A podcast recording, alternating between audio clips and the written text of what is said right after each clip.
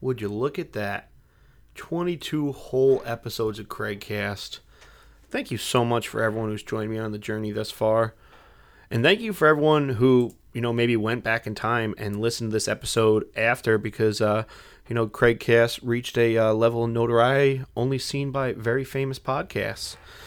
So before I jump into my regular sponsorship, I just want to let everyone know that I am a loan officer and I can help you buy a home in all 50 states.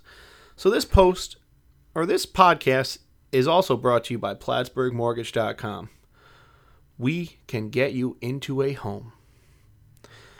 Craigcast is brought to you by Neu Roast. Neu Roast makes coffee shop quality coffee and whole food coffee creamers enhanced with the ancient superfood mushrooms. Yes, mushrooms, for better focus, energy, and well being. Each mushroom in Neu Roast organic mushroom blend has a unique health benefit, like lion's manes for better focus, cordyceps for longer lasting energy, and chaga for antioxidants and skin health. The best part, you won't taste the mushrooms at all. Just a bold cup of coffee with notes of chocolate and cinnamon. Try Mushroom Coffee today and get 20% off your order at neuroast.com with code CraigCast at checkout.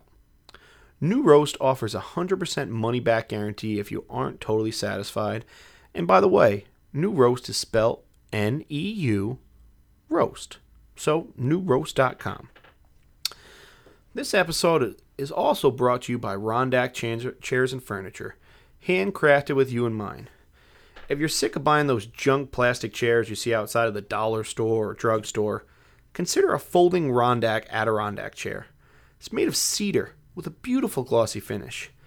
Or maybe it's time to consider a custom piece of furniture made specifically for you.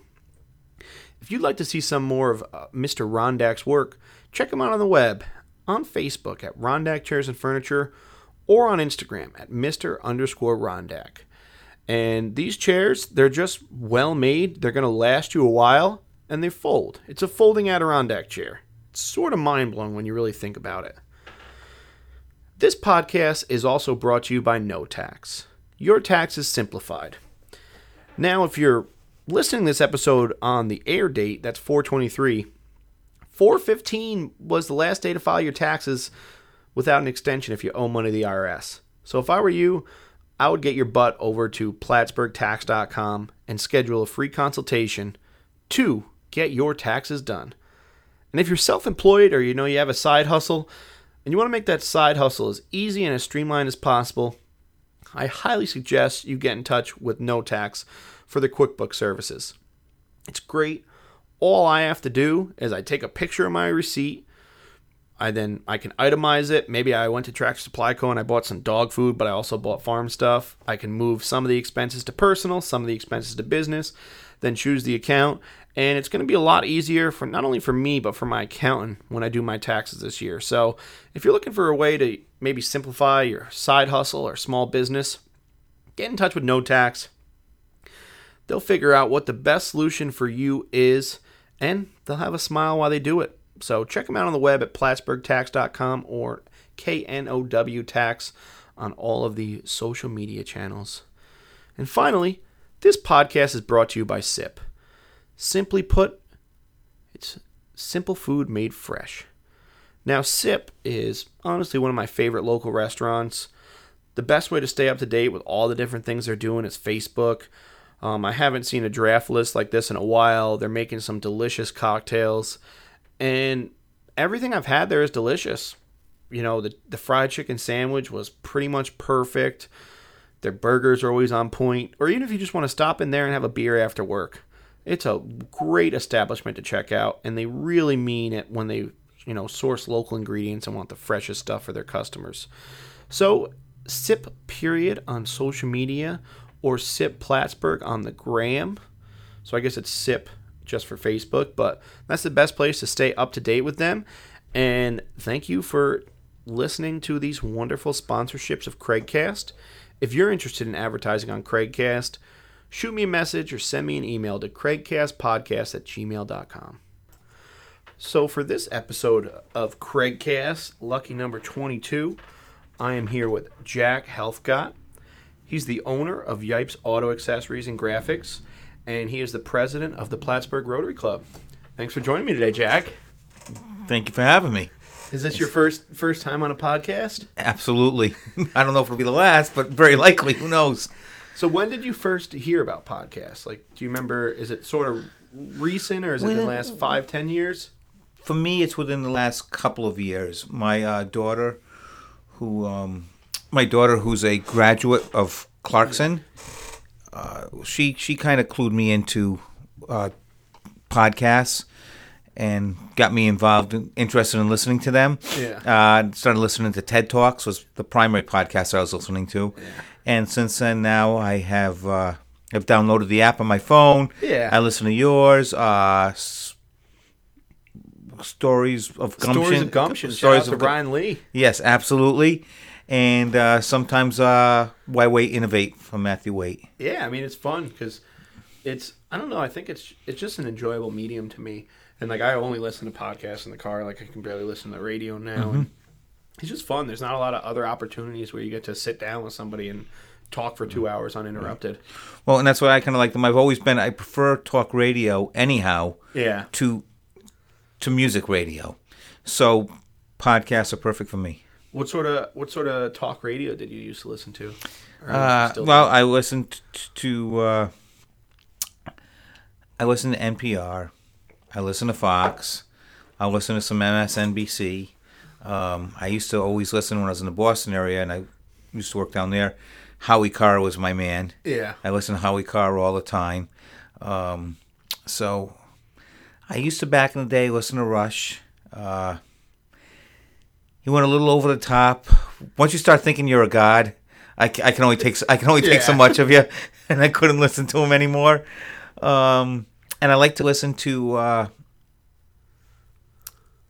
business Yeah, you know any business related even even my tv like my probably almost hands down my favorite show other people talk about game of thrones and all these other walking dead for me it's shark tank I love Shark Tank. yeah I do I do love Game of Thrones though, but I do Yes. watch a lot of Shark Tank because I feel like you're learning. Like I feel like you can you can mindlessly consume stuff right or you can learn a little bit. Like learn, oh, like so that's how that part of that business works and that's that sort of thing. absolutely and that's why it's so interesting to me. I, I like also watching uh I it's called the Profit i think. He goes in and he invests in people's businesses and helps them turn around losing businesses. I'm always fascinated about uh, what they what what really astute business people look at as valuable in a business and what they look at what takes a business to the next level. Yeah, yeah, because it's interesting because every every business has its in and outs, and there's sort of stuff you wouldn't like. Uh, when I grew up plumbing, it was it was relatively simple. We the the truck was stocked. We had a great supply chain because my dad every day I would have a list in my pocket, and whenever he used, I would write it down.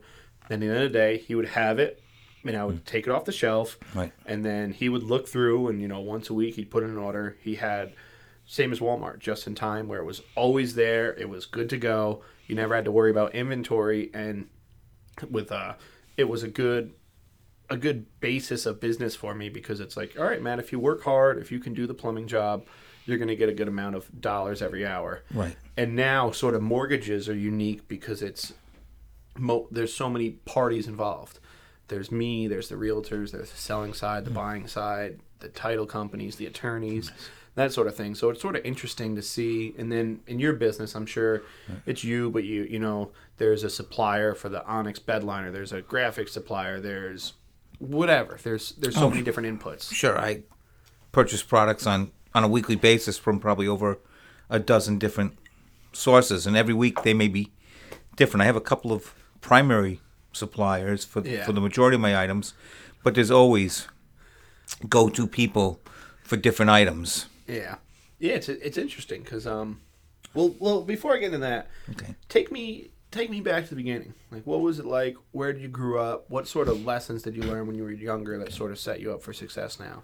Okay. Well, I was born in Connecticut, but at a very young age, my parents moved. My father had grown up on a poultry farm, and it had been his dream to, to have a poultry farm of his own.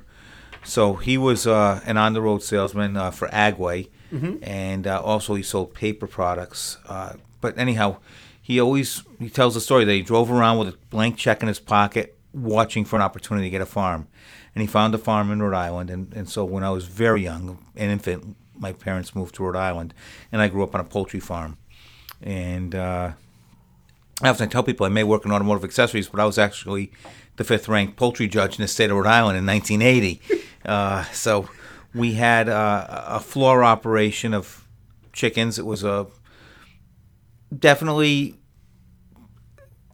kids who grow up on farms can can uh, understand it. Children, or people who didn't, might not. But you know, getting up and having to go work in the coops before school, Yeah. uh, knowing that when you got home from school, you you changed your clothes, went right into the coops, went to work, you did your homework at night. Uh, athletics and after school things were not necessarily encouraged because you were needed to help out on the farm, Yeah. and that was okay because there were a lot of perks to it too. You know, I had a dirt bike and rode in the woods. You know, you get done with your work, you had Yeah. yeah, there were, there were perks to being on the farm. Um, and you work together with your family. So um, was true what they said about, you know, I learned great work ethics. Yeah. You didn't the work didn't stop at any particular time. It stopped when it was when it was done. So if that meant that we didn't sit down and eat dinner till nine o'clock at night, that's when we ate dinner.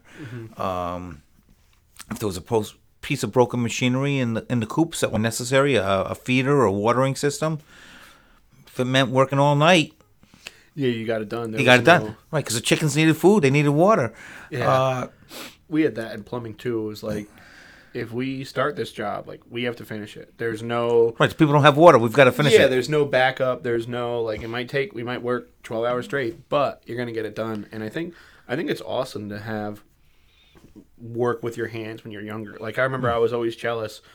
All of my friends were lifeguards and mm. made more money than me, and they were like, "Dude, this is great. Like we hang out, 30 minutes on, 30 minutes off. We can read all day." But now, like, I don't need to call a plumber. Like I have, I have the knowledge of plumbing and sort of that show up to work on time, work hard, and good things will come. I feel like there's no no secret to that. No, that is. I agree. That's there is. People say, "What's what's the secret to success?" Well, there's no secret. It's just hard work and, and sticking to it. And and uh, I think a key that people don't always, some people don't always know, but I think successful people know, uh, is that the reward for hard work is more hard work. Yeah. you know so it's just the way it goes um, but so we had the poultry farm and then in the 70s in the mid 70s farming started to change and the advent of cage coops came around which is funny now there's a movement away from cage coops Yeah. and back to a floor operation like i grew up with where you the chickens were on the floor and you pick the eggs five times a day you pick them by hand. But at that time everything switched over to where the birds were in cages it rolled off onto conveyors. And my father was looking at either uh, converting our coops over to a cage system where we would go from 12,000 laying hens to 50,000 and or finding another way to make a living. Yeah.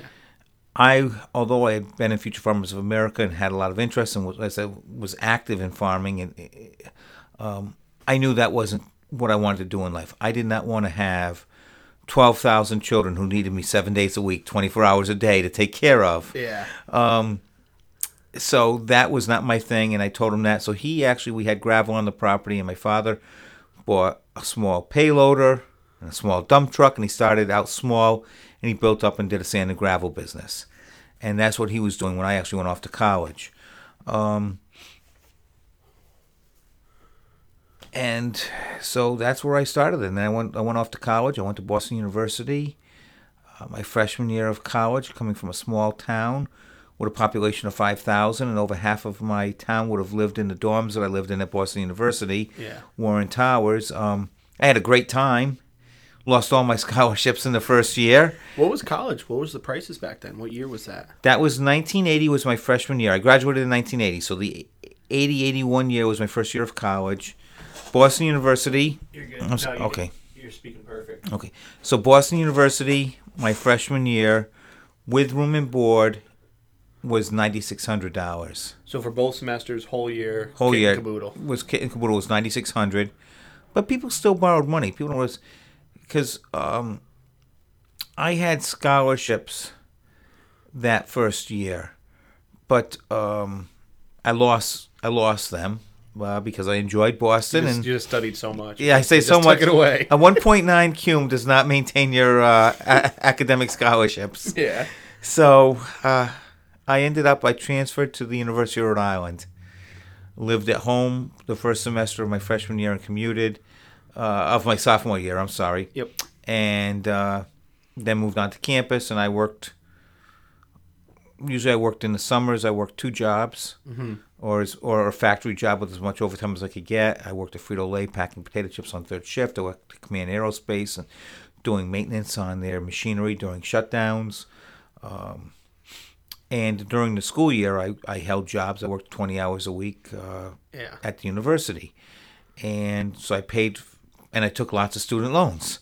And they paid for college. And then uh, after college, I went to law school. I went to college, went to law school at Stetson College of Law in St. Petersburg, Florida. Um, had a little bit of a similar situation as I did with Boston University, Florida. There was a lot of allure. Uh, studying doesn't go so well on the beach. Yeah. Uh, it's a whole nother ball game when you go to law school. Uh, there is no test throughout the year. It's you just go to class and learn. At the end of the semester, you take your final exam, and whatever your grade is, is your grade, and there is no curve. Um, I struggled with that. I, I didn't have the same issues I had at Boston. Don't get me wrong, but I just uh, I still struggled with it. I went for the for uh, the first full year, and actually uh, took a break for a year and worked. I wasn't sure I wanted to be an attorney, Yeah. so I worked. Uh, I worked for a law firm in Providence, Rhode Island, Edwards and Angell, and I worked uh, part time at nights as a assistant mutual manager at a dog assistant a mutual teller at a dog track. Uh, the Plainfield Like Greyhound Park in Plainfield. dog Connecticut. racing? Dog racing, Greyhound racing, yes. Ah. So uh, I was a teller there at nights and and on weekends, and made some some good extra money. So I was doing well, um, and I don't recall exactly what happened, but I left to go work uh, at Millstone Nuclear Power Plant. I was an armed guard. I worked as an armed guard, and I, I think the money was just very good, Yeah. and that's why I went. Uh, Did you ever have any any incidents as an armed guard at, at the nuclear plant? I did get a dose of. I got exposed to radiation, and I actually I went. You got a we- nice settlement coming? No, but you you wear dosimetry that you wear that that reads the background radiation, and you turn that in every night when you'd leave uh, the the site, and when you went back to work the next morning, they would give it back to you. Well, one morning when I went back, they said uh, before you get your dosimetry back, you need to go get to the health a quick radiation a quick check. radiation check. Basically, yes, because the dosimetry indicates that you were exposed to uh, an excessive amount of radiation. So you sit in this machine. It almost seems like a dentist chair, and a large uh, like cylinder comes down and it scans your body for background radiation. I don't. I'm not technical. I don't know the exact terms for what they do, but they they read how much radiation is in your body. Yeah. And at that time, they said, okay, uh, you were exposed. You have and whatever. Yeah, the government allowed right, whatever. whatever, right. You're allowed to have this much exposure in the course of a year. And for whatever reason, yesterday you received half of that amount, but you're okay because you only received half of that amount. So back to work I go, and well, I'm at work. I'm not an idiot. I'm thinking, okay, I had half an amount. What if it happens again today? Yeah. And it was, I was, I was, while they were they were changing, taking water out of from, from the uh, fuel rods, and somehow they think that I must have walked in some of the water, so it must have dripped on the floor. Anyhow, uh, I said, or if 15 years later the government says, oh, we were wrong. We said you could have this much, but you really couldn't have that much exposure. Yeah. I knew I wanted to have a family someday and children and thought about the long term implications of Yeah. exposure to radiation. And I went back to law school. I said, and I applied for readmission to the university, you know, came back and, and went back to law school. I went for uh, another full semester. I was working for the law firm at a corporate firm uh, on that, that came back that summer and just didn't enjoy it. I was uh, foolish because there's so much more I could have done with a law degree other than practice law, even if I had wanted. Yeah. But I, I said, I'm not going to do something that I don't enjoy, and I dropped out of law school. And uh, that's when I actually went back to the dog track, and I got hired as assistant mutual manager of the dog track at the dog track, overseeing uh, over sixty towers. I went from that job to working in transportation, which is a job. What was the dog track like? Like, was it just betting or? Yeah, it was betting on do- the dogs were racing. It was a it was a Yeah. track. The dogs, the greyhounds were there, and people bet on the, bet on the dogs. Well, you would bet on horses in Saratoga. Huh. So the dogs are much faster than the horses. One, there's less time between the races, and the races uh, there's a lot a lot. It's like half the time. Yeah. It's a much faster pace at the greyhound parks. Um, What's the biggest you've ever seen anybody win there? Oh, back this, don't forget this was back in the uh, the 80s. Uh, I think maybe the most I ever saw someone was like seven thousand dollars. It was a good chunk of money. Yeah. And you had your people, they called them 10 percenters. They were retired people who would cash in for some of these big winners. They would cash, they would take in their tickets and cash them in because they would pay, they, they made very little money. Oh, so do you get They like would a pay the income- from them basically? They get a 1099. So they, so they would, they would basically cash in the ticket. Yeah. They pay the income, they pay the tax on the, on the ticket, but they would get 10% of the earnings, of the winnings from the person they were cashing it Both for. parties work out then. Yes. Everybody. So it was it was, uh, it was an interesting thing that they did, and you would always see too the the, lar- the big winners would then walk around picking up losing tickets off the floor. People throw down their losers because you can write off your your losses up to the amount of your winnings. So it was a lot of things that you saw go on that were very interesting. Um, yeah, I've only been to the track once, but it was such a fun day. I can see why people love it because it's it's beautiful out. It's the only place I know where you can bring your own alcohol, and there's like there's no rules at the track at Saratoga. It's crazy. And I've never been to Saratoga, but it, it, it's supposed to be beautiful. But I, I'll tell you, the dog track, it was cool. But you also saw people who were truly uh, addicted to gambling. Yeah, They would come up with their, they'd be gambling. And I remember this at a tower. They would buy tickets, and then they'd come up, and they'd be broken. They'd hand you a credit card and ask for a cash advance. At the time, they couldn't um, play. They had to place their bets in cash, but they could get cash advances on their credit cards yeah, and they'd hand you a credit card and ask for a thousand dollar cash advance, and then that card might not not be able to get the thousand. So they said, "Well, try it for eight hundred. Try it for six hundred. They take another credit card out. These people would literally spend everything it's a real had. addiction. I'm glad. Yeah. Like I, I enjoy gambling, but I never was drawn to it. Like I got, I remember uh, I won nine hundred on the night of my wedding off a thirty dollar bet, and that was awesome. And I walked away. Like I'm, I'm very good where.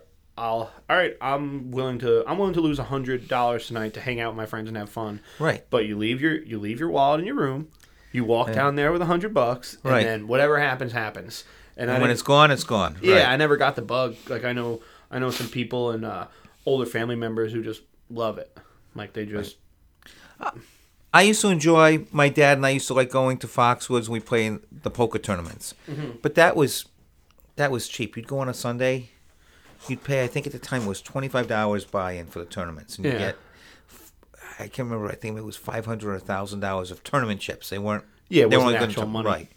And you'd sit down tables and you'd play and whoever made it to the end, like one time my father won one of the tournaments and I think he won sixteen hundred or two thousand dollars. Well, you're also doing something all day. And Right. you're, it's a you're working out your mind because you know you're you're working on your uh, basically poker face, sales skills. Mm-hmm. How good can you make this person believe this? It's I think I have a big belief that like every every job and everything you do is like cumulative to who you are. Like the best sales skills I ever learned was like working at Texas Roadhouse, and I'm like, all right, like I don't, they don't speak a ton of English. I don't speak a ton of French. Like let me see how good of friends I can become with these people. Like before before the check comes out and see what happens. Right. And I think it's jobs like that where you learn that, or you could, you know, the the dog track, you can learn sort of, oh, like this is this is what I don't want to do. Like I don't want to do cash advance, and I'm sure you see people on payday, they're all excited, and then Yes. 30 minutes later they leave sad. Yes, absolutely. So no, you, absolutely learn for all those things. Absolutely. I left that job. I got a job. I wanted to make more money, um, and I went to work for a trucking company called Roadway Express as a dock supervisor in their management training program.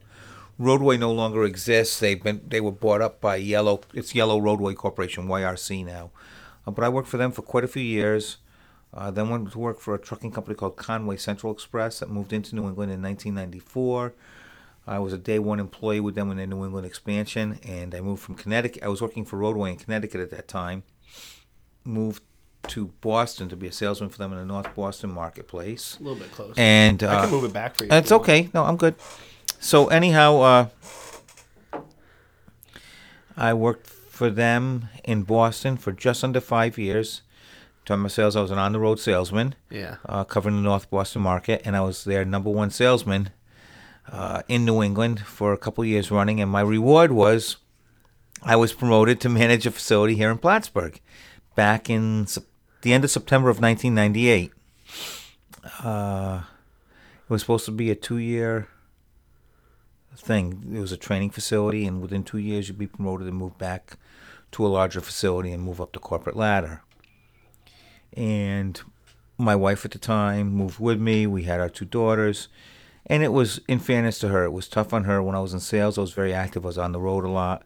Um, and then, then when I came here as a manager, I worked long days, long hours. Yeah. But it was great. She stayed home. We had a beautiful home. She stayed home with the kids. Uh, there's always trade offs in everything, but I worked long hours. Um, every time I was offered promotion, she wasn't really interested in leaving, said she loved the Adirondacks. True story, she did. It was also true that she loved our neighbor. So, long story short, we Yeah. divorced, but all good, all good. And, uh, and so I stayed in the area. I never left the area because my children were here. Yeah. And that's how I ended up staying here. And I've lived here now in the North Country longer than anywhere I've lived in my life. I worked for Con-Way uh, for quite a while. Uh, but after the divorce, I lost my focus. And honestly, I lost my job. Yeah. Um, but I ended up working for another trucking company called Old Dominion Freight Lines. I was in sales for them. Was promoted to manage their facility in Williston. Uh, and I did that for about a year. And then 2008, when the economy softened, uh, I got laid off. And that uh, led me to Yipes. I, I was tied to the area because my children were still here. I wasn't going to leave. And I was dating someone who later became my second wife. Um, so I didn't want to leave her either. Yeah. And uh, the the opportunity came to go to work for Yipes as a manager here in Plattsburgh. Uh, and I was hired. Yipes in Plattsburgh at that time, and this is going back to uh, I got hired in December of 2008. Was losing thirty to forty thousand dollars a year, and I was hired to to try to turn those losses around, or else they were going to just close the store. And so, long story short, which I tell long stories, um, I turned the losses around, and I can talk to you later if you want about how what how I did that.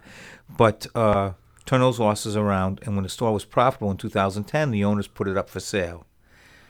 Uh, a friend of mine, Rick Leibowitz, was the director of Small Business Development Center at that time, and also a Rotarian. Mm-hmm. And I had joined the Rotary Club. And I went to see Rick, and I said, "Look, they're selling the business. I know how much profit it makes. I know what I get paid. There's not enough profit that if someone buys it, that they're going to keep me on to manage it. Yeah. They're gonna they're gonna run it themselves. Mm-hmm. So, do you know anybody who's hiring? Because I need to start looking for a job." And Rick's response was, "I don't know anybody who's hiring, but I know a business you could buy." Yeah. So, long story short, Small Business Development Center was very helpful in writing business plans, approaching banks for financing, and I bought Yipes, and that was in July of 2011. And I've owned and run it since. So, what do you think is the worst part about running a small business? Like, what is the most challenging or something that, you know, uh, a young person who's thinking about opening a small business should know? They have to know that it's all on them. That there is nobody to say it doesn't. It doesn't matter at the end of the day if employees make mistakes, whatever.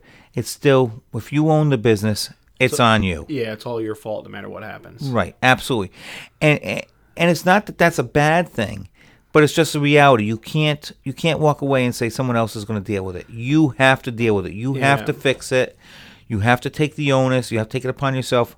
Otherwise, your business is not going to succeed. Yeah, because at the end of the day, like I always in the morning, it doesn't matter if somebody in Arkansas messed up or if we messed up. It's it's our fault because we hmm. are we are the ones who are the the name, the one who's saying what it is, and you got to just take ownership of whatever happens because even if it's an employee's fault, you hired them. At the end of the day, no matter what happens, it's your fault. Right. Absolutely. And if there's a closing that's got to happen, it doesn't matter what the excuse is or the reason is. You've got to find a way now to make that closing happen. Yeah. And I found too, like saying, like even if it's not your fault, like taking ownership, saying, "I'm so sorry," like we we messed up. This is our fault. Versus sort of like, oh, like it's not our fault. The under we're gonna fire that underwriter, and you know next deal is gonna be. I think the the way to sort of man up and no matter what happens, say it's your fault and take a loss or do something. Like I had a I had a customer where the pig got too big because I didn't schedule the butcher date right, and so the bill was a lot more than I than it would have been normally. And it's not like they, they got all that meat, but I took I took I think 100 150 off of it, and I'm so hmm. sorry and that sort of thing. And you know I could have just been like, hey man, sorry man, your pig your pig weighed that much, Right. but then you lose it. Like especially up here, we're a small community. Like Right. the, the more I get involved in the community, the more I realize like everybody is interrelated. Like every not not not like related like that, but I mean No. their absolutely. cousin is dating this, they're married to the CEO of that, and it's important. Like uh, you got to really be good to your word here, and it it pays off because in the in the short run, you might think like, oh man, now this person hates me, like it's my fault, but the problem already happened.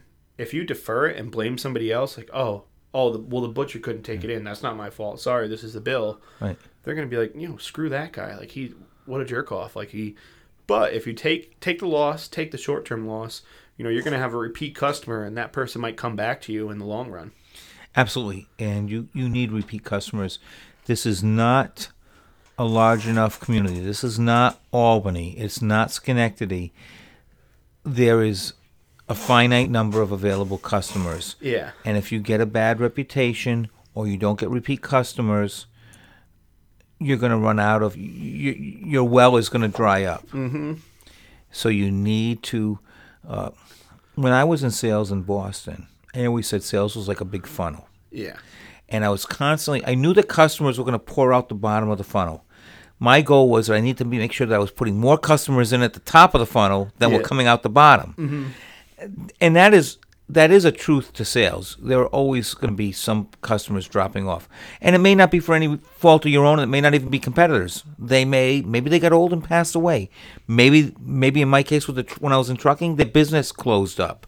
Yeah. Maybe they closed the plant and moved any yeah, moved away.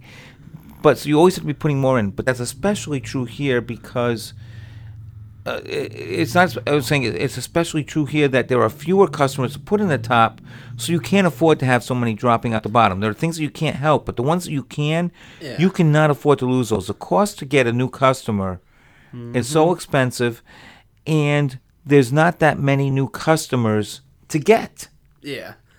It's I think of it as twofold though because it's nice, like um, you can you can be somebody here and sort of make a difference and and meet a lot of people because we are a small community. So there's pros and cons to it because like I came here in 2010 for college. I didn't make any real professional connections besides some of my professors, and then I really entered the real world here in in 20, 2015, basically. And I'm not saying like I'm a big shot and mm-hmm. people are like, oh, that's Matt Craig, but like joining mm-hmm. Rotary, mm-hmm. joining ADKYP, like when I hmm. go places, I know people, and hmm. oh, like yeah, Matt's Matt's a good guy. He sells me eggs, or he sold my hmm. house. Like that's that's really what I worry about. Like I don't know, it's uh, I think I think especially in a small community, like your word is so important, and being known as a good person and a good business person is Abs- paramount. absolutely is paramount.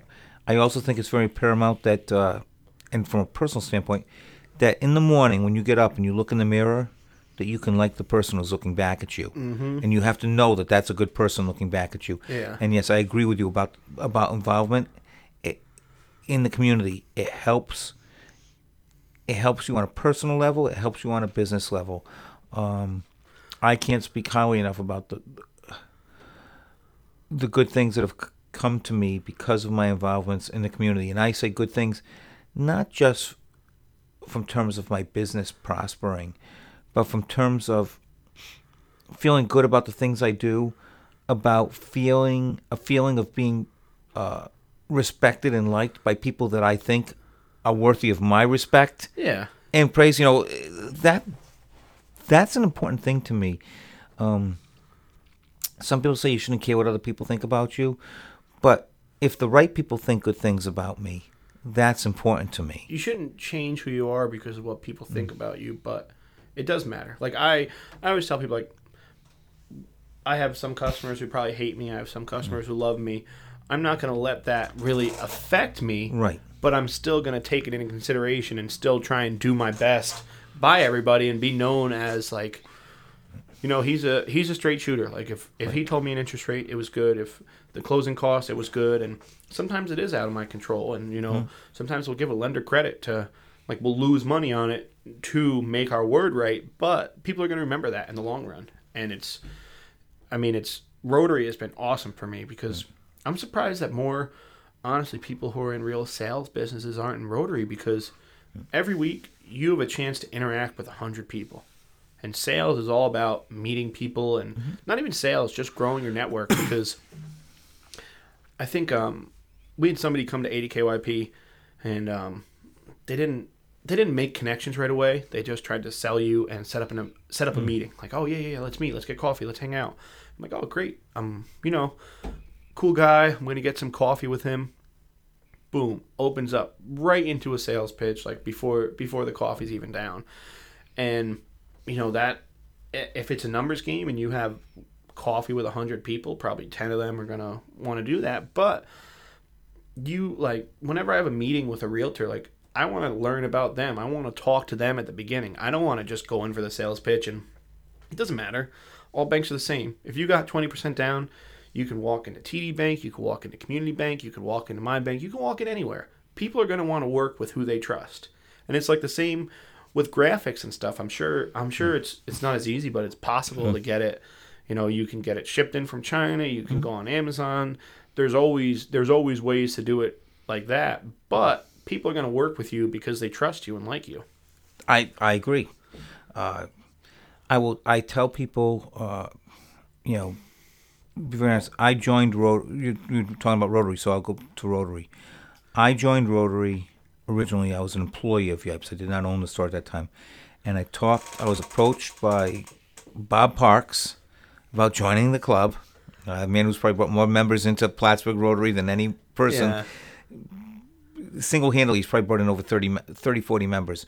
But anyhow um, bob had reached out to me and i reached out to the owner of yipes and i said marshall i think that this is an organization that we should be a part of uh, that i should be a part of and represent yipes.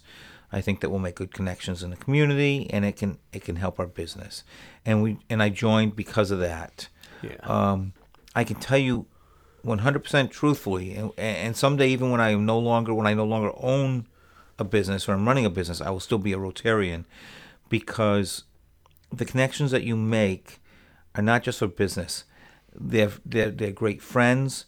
Uh, they're people who are like-minded in wanting to help their community and the world around them, um, who like to give back, and those those relationships are invaluable personally as well as from a business standpoint. And I probably didn't see, honestly, a penny of business from Rotary for over a year, for about a year. Because what you were talking about, it's not about, I didn't go in trying to sell people Yeah. or saying, I'm in Rotary, so you need to come to business with me.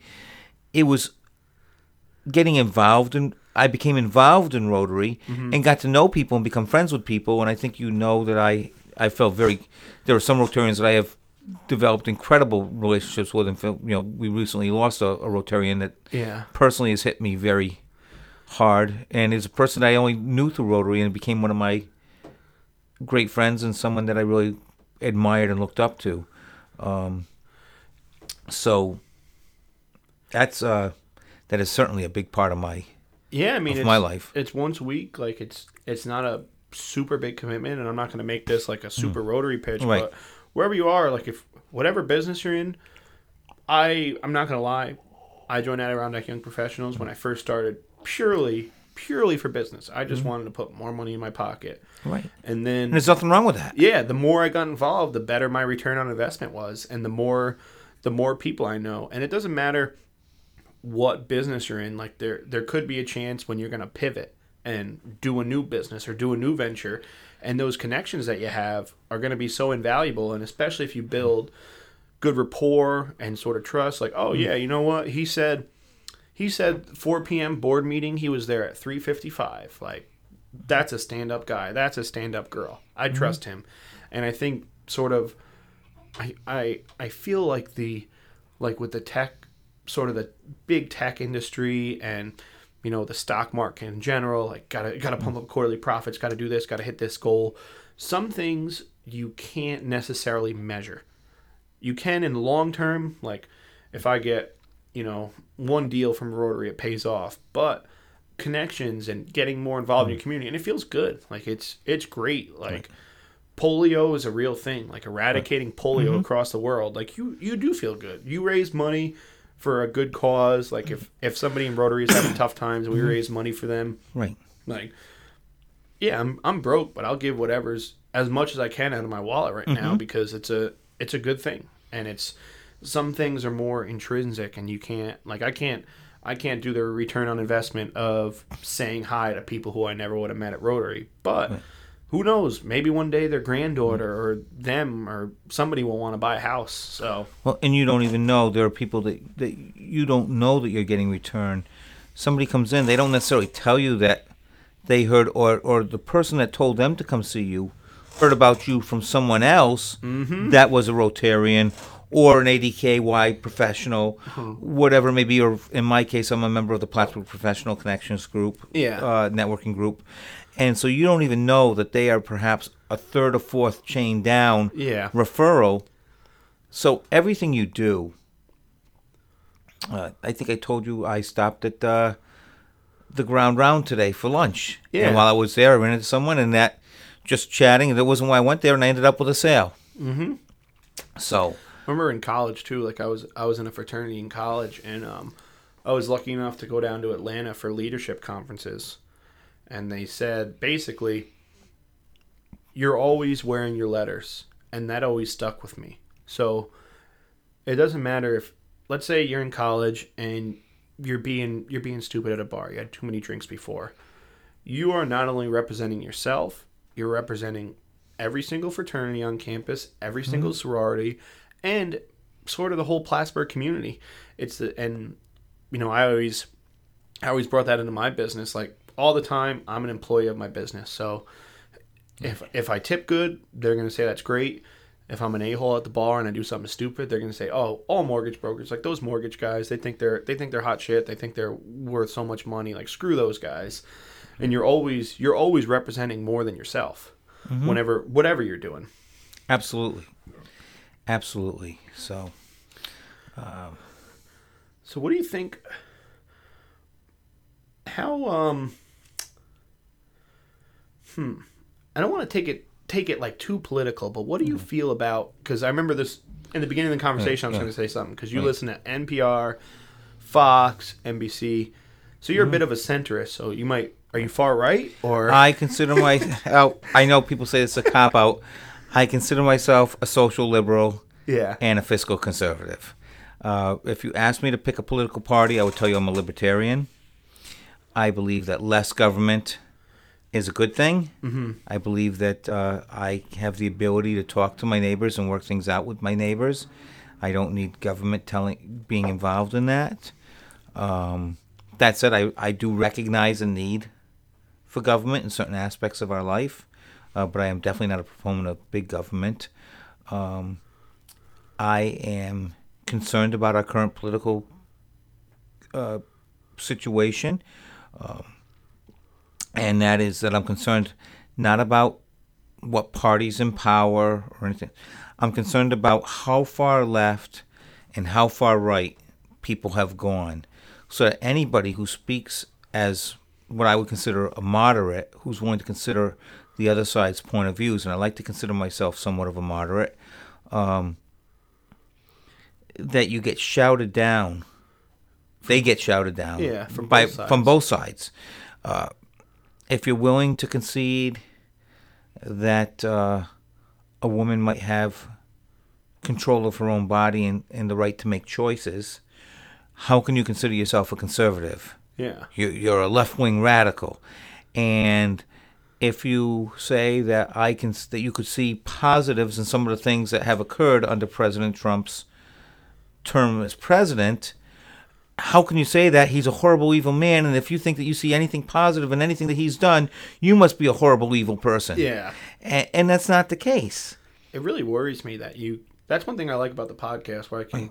There's nobody yelling at me. It's not Facebook mm-hmm. comments. I can actually because I'm like, I'm I'm I'm I, I would consider myself a libertarian too. And the hard thing is like I don't know the answer to the problems. Like I mm-hmm. fell off. I fell off my loft once and jacked up my back a little, and I, I couldn't get up, so I had to call an mm-hmm. ambulance ride. If I didn't have insurance, that would have been twelve thousand.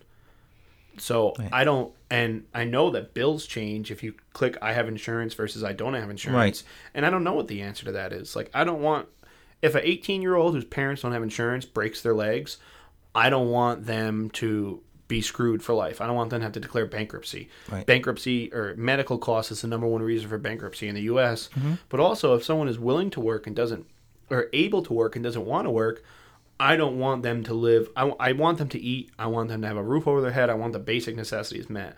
But I don't want them to live lavishly or have more spending money than me. That sort of thing. And it's it's hard for me because I don't I, I don't know what the right answer is. And without being in their shoes, I can't say what they can and can't do, but I will take it a step further.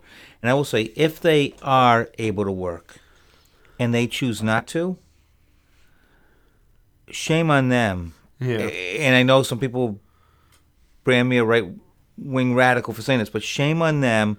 And it is not my responsibility, nor the responsibility of any other working person to put a roof over their head and food on their table if they are truly capable Yeah. of providing for themselves.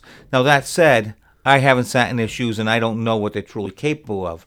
But I do know that there are some people, and I say this from I had I'm not naming names. I've had someone work for me in the past who lives uh, off the system now, who worked for me and lost his job working for me because I sent him to the mall to work at my display uh, during the holiday season, and when I went to the mall to check and see how things were going, this person was nowhere to be found. Yeah. And when I called him on the on the cell phone to say how's things going at the display, Going great. Why, bud? absolutely. And I said, why? Because I'm standing here and you're not here, and I've been here for 20 minutes waiting. I thought maybe you went to the bathroom, you waiting for you to come back, and you haven't come back. Obviously, you're not here, and tomorrow we can discuss why you're no longer going to be working for me. Yeah. And that person went to some other jobs and didn't keep them, and now lives on. But he was an incredibly bright person, quite honestly. But as a person who was always looking for the easy way out. Yeah. And I don't, and it bothers me that people work hard and do without, and the system provides him with a roof over his head,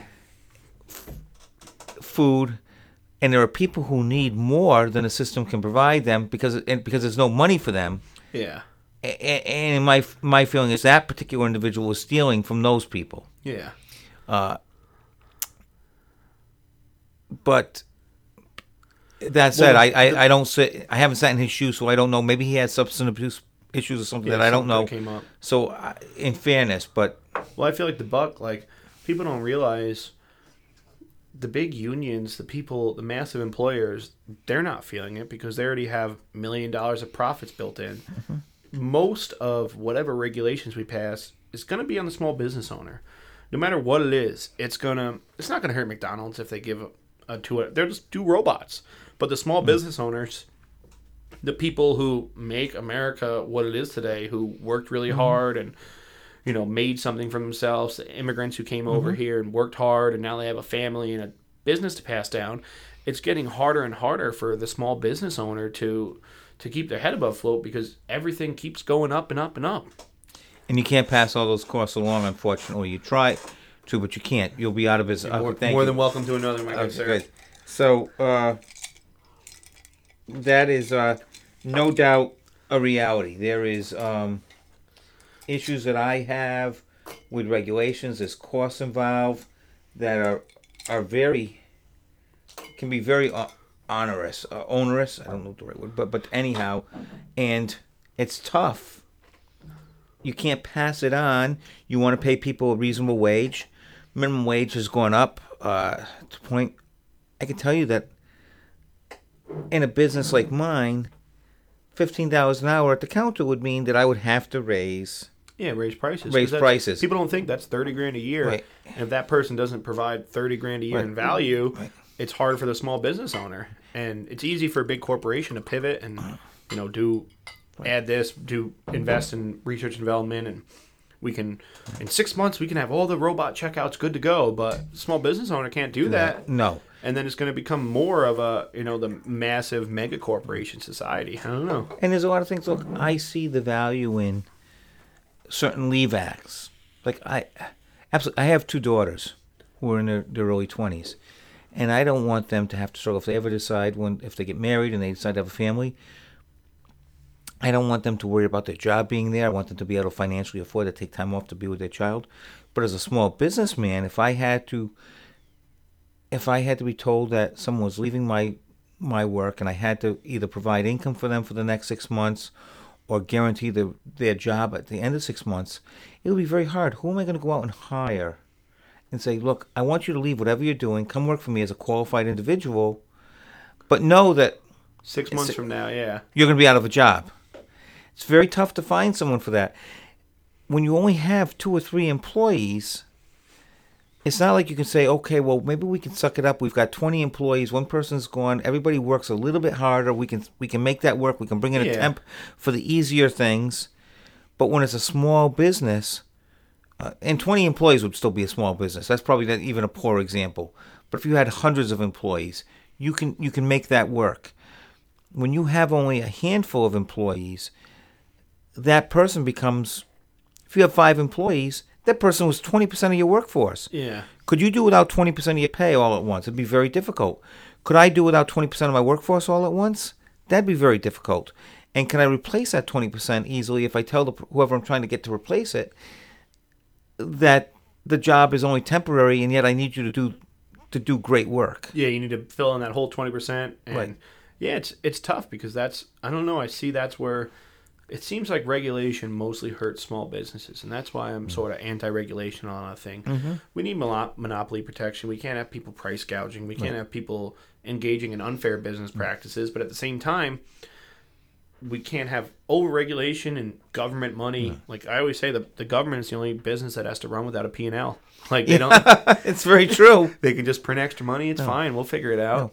And I want I believe we need to protect the environment. We can't just you know, not that I don't do oil changes at Yipes, but I can't do oil change but somebody can't do oil changes and go dump the oil out in the backyard. Yeah. I get that. And and that and that doesn't matter whether it's a small business or a large business. You you can't be doing that. Yeah. But some regulations that are being proposed and some of the things that exist now are very difficult for small businesses. And that's why I actually, in the last year, joined the National Federation of Independent Businesses because of the work that they do to help small businesses and independent business people.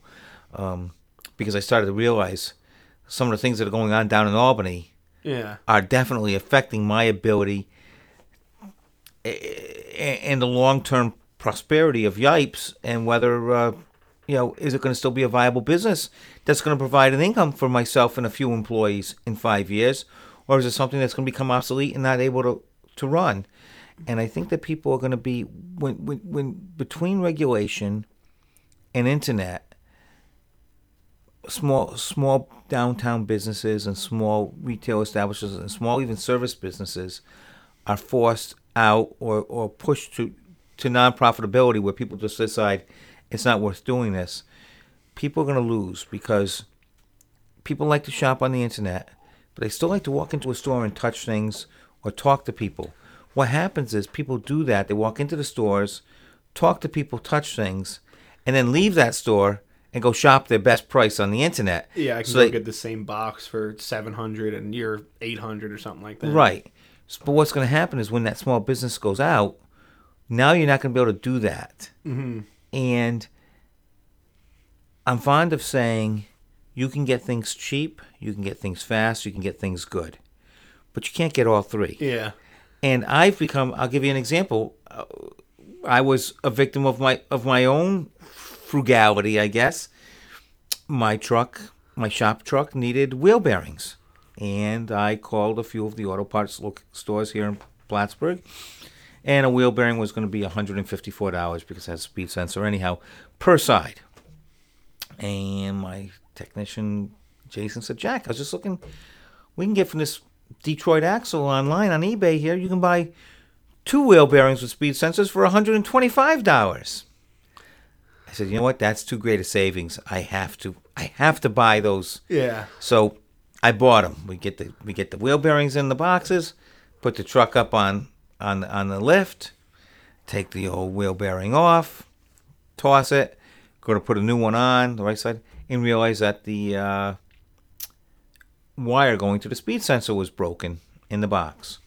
Call the company. So no problem. We'll, we're going to send you a call ticket. Send it back. As soon as you send it back, call us and tell us so we can send you a new one Three weeks Great. later. and that's what happened. I went to I went to UPS. I, I I turned it in. I called. There was no answer. I left a message. Uh, I track. This was on a Thursday night. Now the truck is sitting. Yeah, it's up up It's on up. the lift. I don't do know. They anything can't do anything. It's missing a wheel, wheel bearing. You can't. You can't just say, "Let's put it back together." Uh, Tuesday, I see that the part's been delivered. I still don't have a new part. Try calling them. I call every day for three days. Can't get an answer. Can't get anyone in customer service to call me back.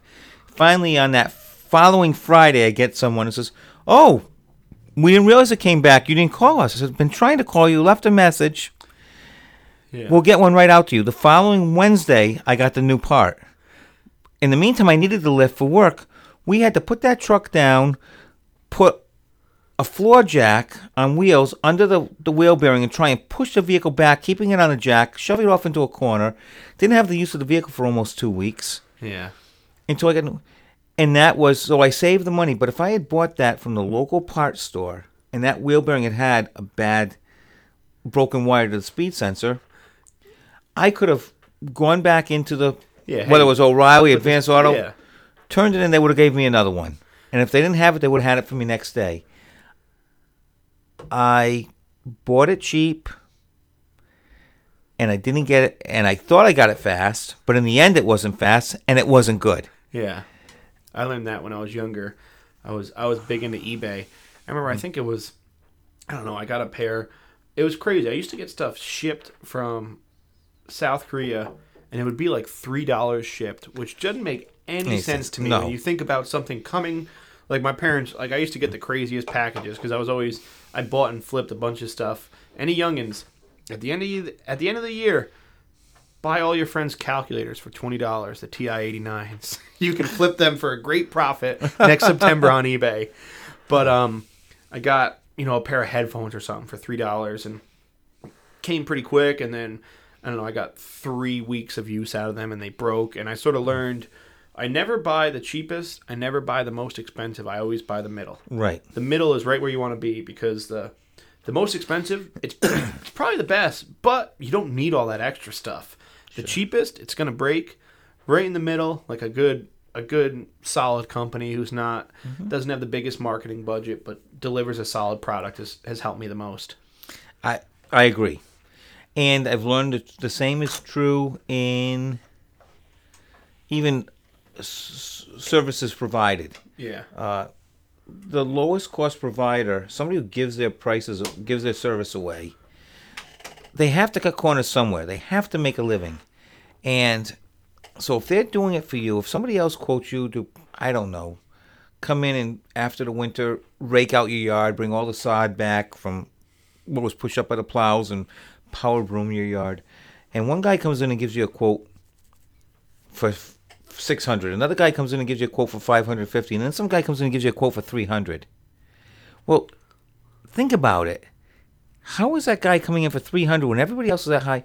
What is he shortcutting? Are there going to be stones left in your yard that you're going to hit with your lawnmower and toss up at a a, a window. window. Is it not going to be raked out, or is, it, is he not, is it going to is it going to take him five weeks to get the job done?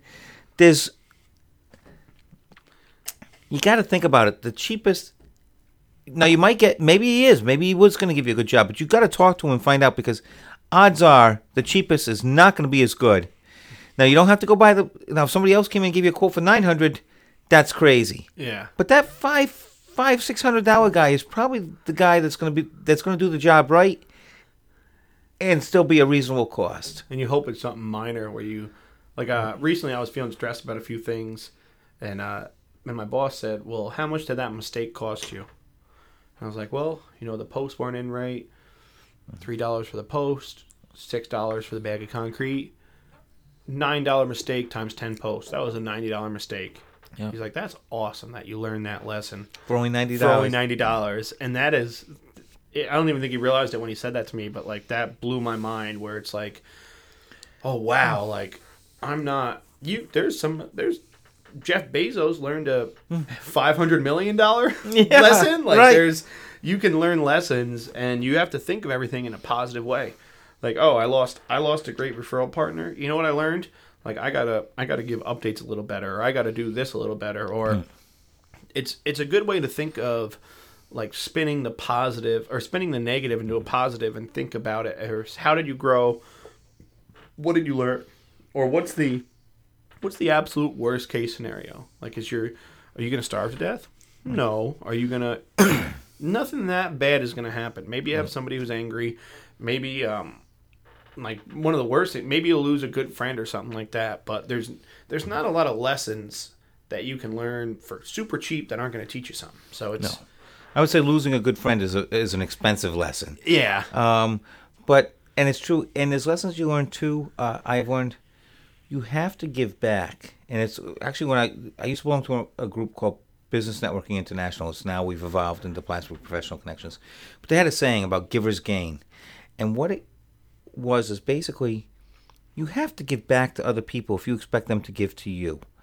Um, I will tell you, as a small business, and it's a, I am often very often approached for various fundraisers or sponsorships.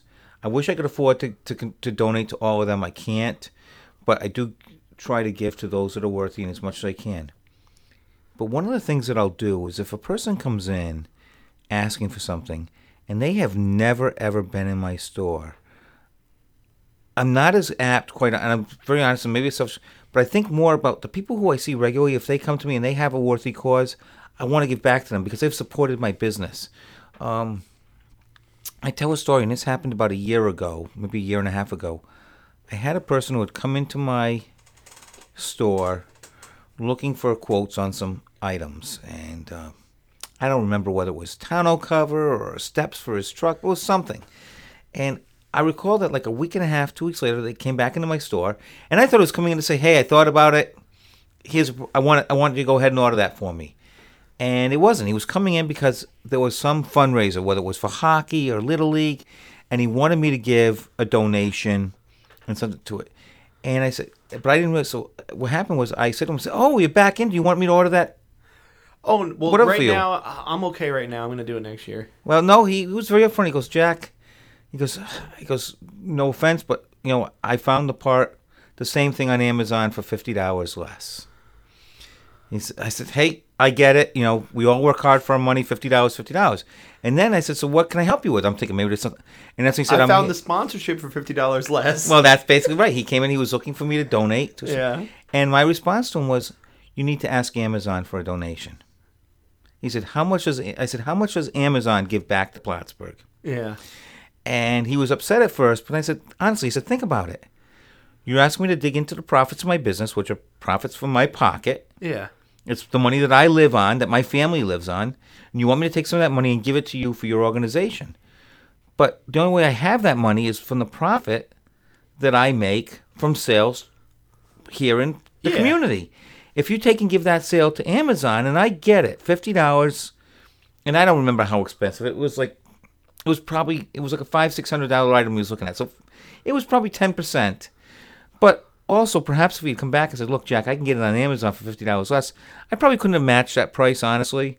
But maybe I could have come down twenty bucks and been within thirty. Yeah. It would allow me profit to give back to him for that thing. And people need to realize that they need to uh, give back within their community to, to local businesses, to local mortgage lenders, if they hope to have those individuals give back to the things that are important to them in the community. Yeah. And not even that. Like I, I forget who it was. I, I listen to a lot of business podcasts and follow a lot of mortgage guys who are killing mm-hmm. it. And they're like, the best thing you can do for your business is figure out what your friends' business are and make them money and send them customers. Like I've been on a big mm-hmm. kick. Everybody who's been like pretty close to me, like mm-hmm. trying to figure out what I can do. Like I'm I'm approaching one of my good friends' dads about like a big mm.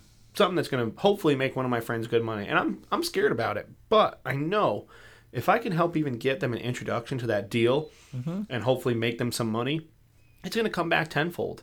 If I just call them once a week and ask for referrals, you know, they'll give me some people. I, I did mm. good on their mortgage, but if I help their business and help them make money, that's how you're really going to get a return on investment.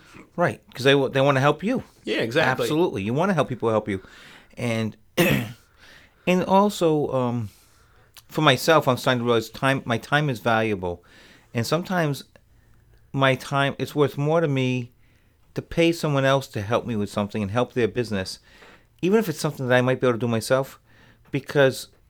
And that's a lesson I've learned, and that uh, I would tell somebody starting out in business too. You would ask me in the beginning prioritize your efforts because there's only so much of you to go around. You're working long hours. Uh, there are many days. I start my day at, you know, I might start, I might be at a Plattsburgh Professional Connections meeting at 7 o'clock in the morning and not leave my store till 8, 9 o'clock at night. Yeah, we close at 5, but there's work that goes on after the doors close and the lights go out. Yeah. Um, but uh, so you only have so much time. Pick and choose. Maybe you know what? Yes, you are capable of cleaning the toilets and do that. But if you can pay some, if you can bring in a janitorial service to clean those toilets at a reasonable price, and you can take that time and utilize it to generate greater return on your money, that's you need to be smart. You need to, to realize that you you your time is valuable. You need to prioritize it because as much as you want to, you cannot necessarily do everything yourself. You have to you have to just re- look at what is important and prioritize your efforts. Um, what else can I tell you? I've been left alone for just a minute. If we're live here, I guess Matthew had to step out. But uh, call us up. Well, I guess you can't call us. So I'm going to ramble a little bit, not to leave you with dead air. I will tell you that Matthew has been an excellent host, providing me with uh, Bulleit Bourbon Frontier Whiskey, Kentucky Straight Bourbon Whiskey. And I got to tell you, this stuff is not bad. Right? It goes down Mixed- smooth. Yes, it does. Especially mixed with the Canada Dry. It is very good. Whoops, I Yeah. knocked the desk You're apart. good. Don't worry about it. I see it all the time in the in the mortgage business where it's like you got to hire. I think some people jump ahead. Like um, you got to hire an assistant. You can't be answering the phone. You're not going to be making money if you're not mm-hmm. making sales calls. And I think there's like a certain balance to it where you gotta you gotta put in the work and grind until you physically can't do it anymore, mm-hmm. and then hire versus sort of jumping the gun. Like the number one killer of businesses is overhead Oh, yes. because we talked about that like don't don't base your numbers on your best month base it on your worst month or the, the 24 mm. or 36 month average as far as you can go back because i see a lot of people they jump right in. They're, this is going to be amazing. We're going to like the first month might have been amazing second third month but the six seven eight nine like you gotta you gotta take it slow I, i'm a big believer of slow and steady wins the race. Like don't don't grow too big. Invest in your team and invest in training people who are going to make you that good return on investment because you invested in them. Well, and, it's, and you do have to be smart about that, and you don't want to waste. And I will tell you, I we did talk a little bit, and I didn't bring this up, but so when I first bought the business, I had vested everything I had into it. I borrowed money from family. yeah I cashed in pensions, and I bought the business and started. And I had enough money in the bank to carry the business for a month. And that first year was pretty good. I had cash was coming in, and I started to feel very comfortable And I went out and I started to eat out at nicer restaurants, eat out every night, uh, take the kids to Jay Peak for a weekend, and spend the money. And what happened was I got into that second row car start season, had cash coming in, spending it. I always made sure I was smart about sales tax every week. I pull aside the money that I, that I took in sales tax and I put it aside. Payroll taxes, I set that money aside. So that money doesn't belong to me. I make sure I always have it. But spending, saving other money, I didn't. All of a sudden, about about April of my second year, business slowed up as it does in April, and I didn't have any cash in the bank to carry me. Yeah. Thank goodness for a line of credit because I needed it and I used it to keep things going. And then I spent a year and a half paying that line of credit back. And I learned a value With interest. with interest, with good interest. The Yeah. line of credit was prime plus 2%, I think. And that keeps compounding. The it's the compounding Yeah. interest is the eighth wonder of the world, whether it's working for you or against you. Yes, and in that case, it's working against you. Yeah. It was thank goodness I had it to use, but uh, I learned a lesson. And every year after that, when I had my busy season in the fall, going into Christmas season, when I had extra money, I socked it away in a separate savings account for the business. And if I made it through to the next season and I still had it, that was my that's Then my mo- JP. That's my money, right? That's my money to spend. Then I can say, oh, maybe I'm going to look at a new vehicle this year. Maybe I'm going to do this. I'm going to do that. But if I need it, I have it, and I don't touch it. And there's been years I've needed it, and I come to the next season, and I don't have that money left over. There's other years when I've got it, but I it was a hard lesson. And if I didn't, quite honestly, uh, and shout out to Champlain National Bank who helped me out when I bought the business, fi- believing in me and my business plan and financing me, and then also giving me a line of credit. And thank goodness for that line of credit Yeah. uh, because it kept me going at the time. Now I generally do not need it and have not needed it since then. But if I had not had it, I would have been in trouble. Well, I think credit too. Like credit is supposed to be a safety net. You're not supposed to live on it. Like Right. I right out of college, like I got super deep in credit card debt because oh I'm in sales, man. I'm, I'm gonna kill this sales game. Like next month, it's all good. I can go out to eat. I can I'll spend 200 at the turtle. It's all good next month. And then when you know, I'll never forget the moment. Every credit card I had was maxed out. Hmm. I they told me I had eleven dollars in credit, and I went to buy a pack of cigarettes and a gallon of milk. It got declined, and I put the milk back. I just got the pack of cigarettes, and I I specifically remember that moment because I was young. I didn't. I was doing my best, trying to learn everything, but that taught me like credit isn't to live on. Credit is hmm. when you need it. Like, and I'm still I'm still paying off that debt, and I know I see a lot of people's financial situation. Like, it's tough. It's easy because you see on social media, like, oh man, everybody else is going on vacation. You don't know if their parents are paying for that vacation. You don't know what's going on in their life. Well, they're putting it on a credit card and they're Yeah, or they're they're piling up to debt. Yeah, because you're you pay it back. I mean, now now there's a law where at the very bottom of your credit card statement it's going to tell you what happens if it's only the minimum payment. Right. It's probably you know if it's a two grand payment, you're probably going to pay four grand over the life of it, mm-hmm. and that's why banks have the big nice buildings and people make the big bucks because it's interest is interest is a magical thing working for you and it's a horrible thing working against you Absolutely. and I think um, like I got lucky. I learned I learned it with a relatively cheap mistake because I didn't have super high credit limit and I didn't uh, you know I wasn't I always had money like to pay pay my rent or pay my mortgage so I never went I was never uh, trying to hit it big at the dog track but Right. I learned that and it's I got lucky that I learned that lesson early on and that I learned it at a good time because my the business turned around a little before that. Because every business no business is all up. Every business is up and down. So that you got to learn to stock stuff away when you have a good month and it's it's important because it doesn't matter what business you're in there's going to be hard times there's going to be good times. So when you're doing great put away a ton. Don't don't go spending crazy. Don't buy the new that when you first move out of college, when you first when you're still living at home and you got a nice nice salary, don't buy the nice car on the lot. Get a used car because 2 years from now when you you know, you move out, you're living with your significant other, that car payment is going to seem like a lot more versus when you had your whole income ahead of you. Absolutely. And you need to also be, uh, and this is not even just for business, but this is in personal. You have to be aware. Credit card companies and credit in general, they say credit can work against you. They like to give you so you start maxing out your credit card. All of a sudden, sometimes magically, your credit limit just goes up. And I remember, um, and this is probably not a good thing, but I joke about it.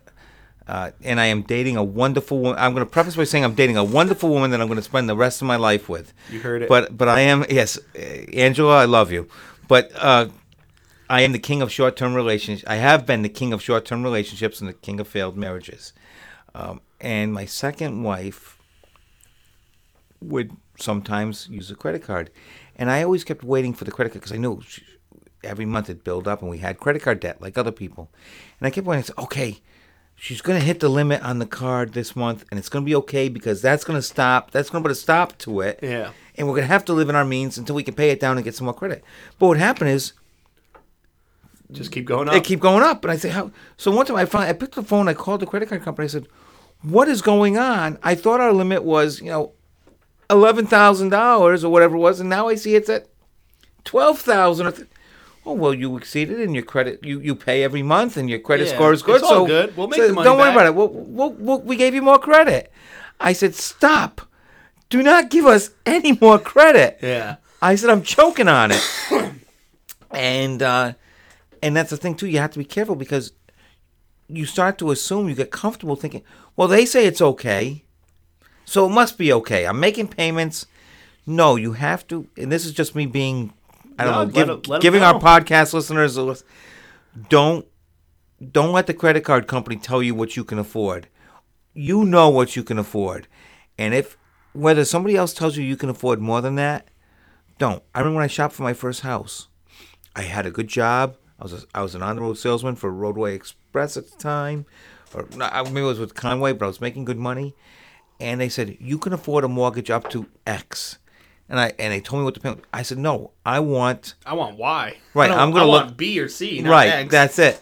And I started looking at houses in that price range. And honestly, the first home that I bought was in Billerica, Massachusetts, and I paid $122,000 for a three bedroom, one bath ranch. And I was approved for mortgages up to over 200000 this was back in 1995. What do you think that home's worth now? Oh, I know. I, I I bought that house for 122 in 1995. I moved. Maybe it wasn't even 95. It might have been 94. Anyhow, I moved to Plattsburgh in 1998. We sold that house for 168 or 169,000. That I paid 122 for less than five years before. That house sold. Now this is a three bedroom, one bath ranch, 1,300 square feet. track of it You could be a millionaire oh, now. Oh, I would be. That house sold a few years later for three hundred thousand, and I last heard from somebody that I know who still lives in town. It sold a few years ago for about six hundred thousand dollars. Property v- is insane down around the, the Massachusetts, Oh, yeah, around the Boston area. there.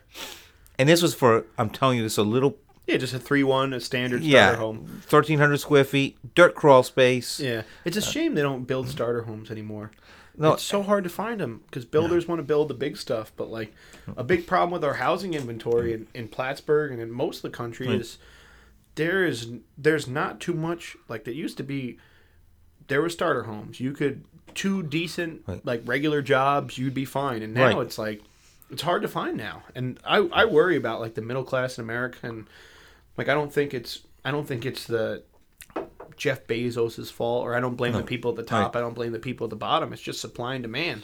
Well, and we also have this. People think they feel like I work, I go to work every day. I deserve this great thing. And yes, you worked hard. You, you should have nice things, but sometimes it's a reality.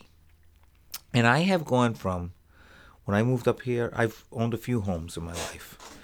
Uh, and I had it at, at the peak. The nicest home was 4,500 square foot, four bedroom, three bath, custom built home on five acres, attached garage, looking out over Lake Champlain. And I couldn't afford pizza, Yeah. but I had a gorgeous home and worked my butt off.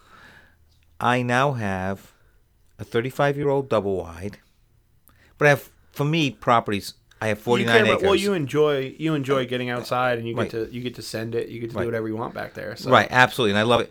But to me, I have for me, and it's not for everyone.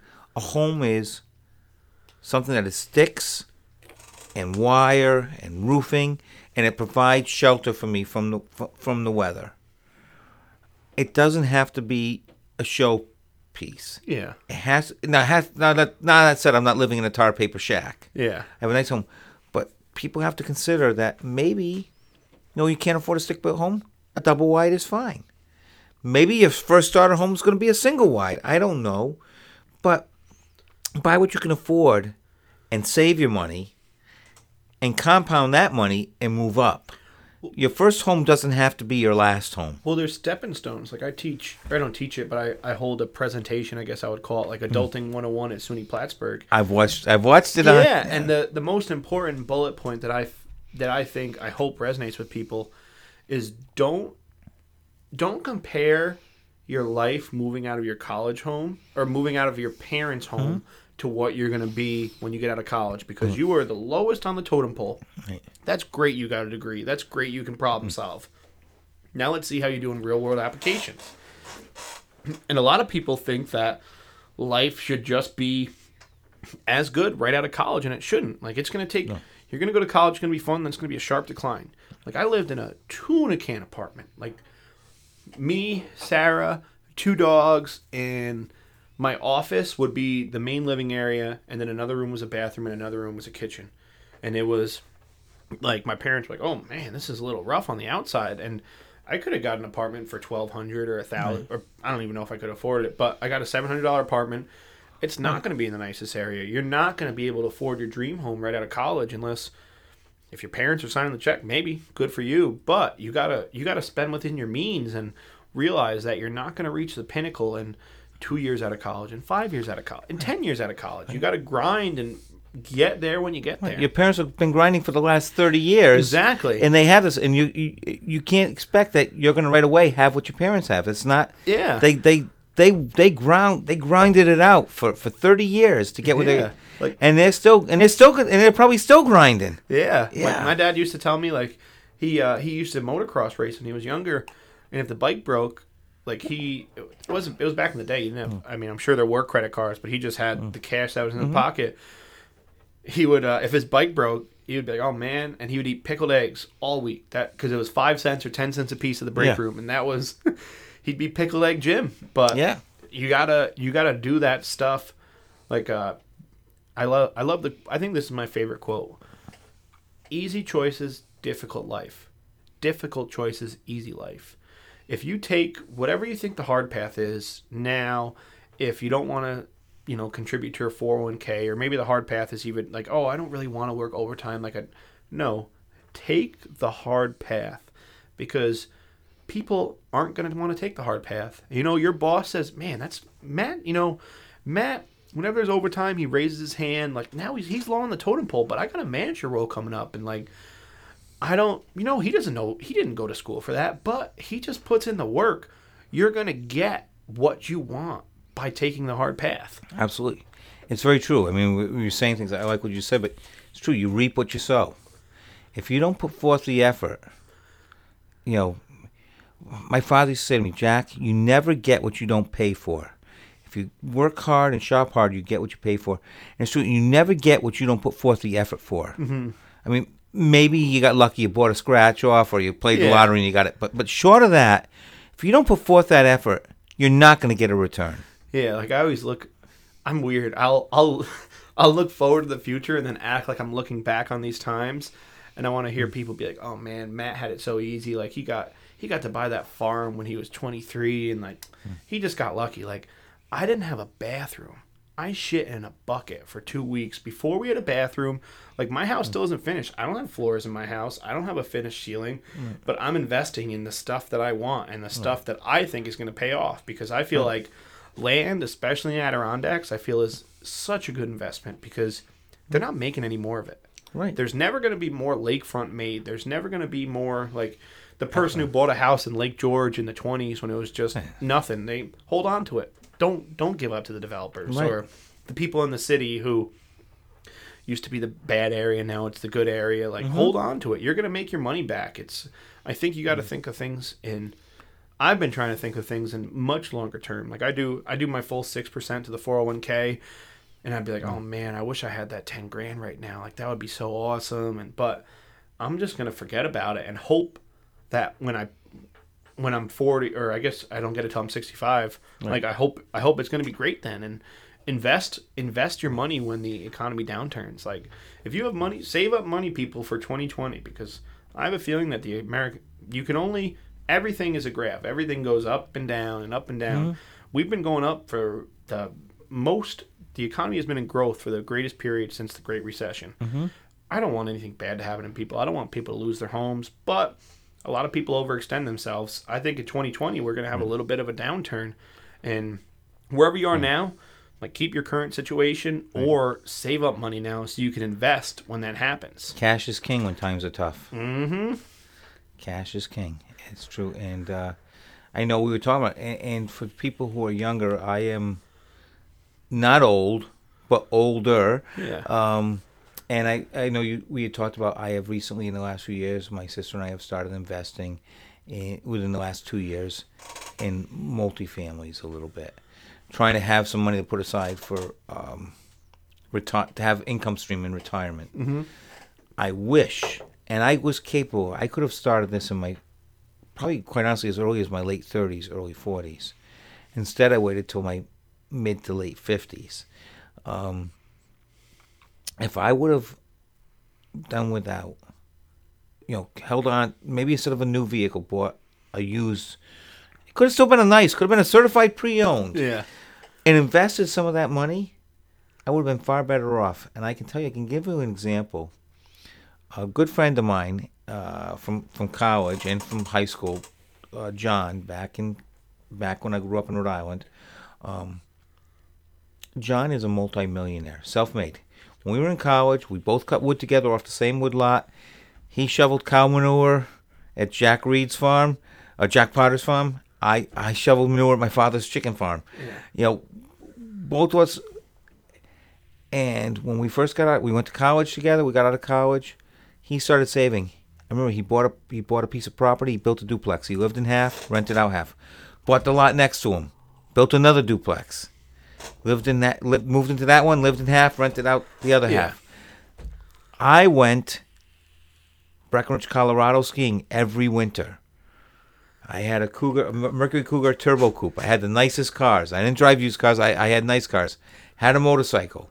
Had new skis every year. John still did things, but he invested. He didn't have a new car. He bought a used Yeah. car. Served him fine. John now, and he's also a very astute businessman. So I give him credit. But John was the was the ant. I was the grasshopper, mm-hmm. and I have no complaints about my life. Don't get me wrong. I have wonderful children, wonderful stepchildren, and I have a good life. But I am not.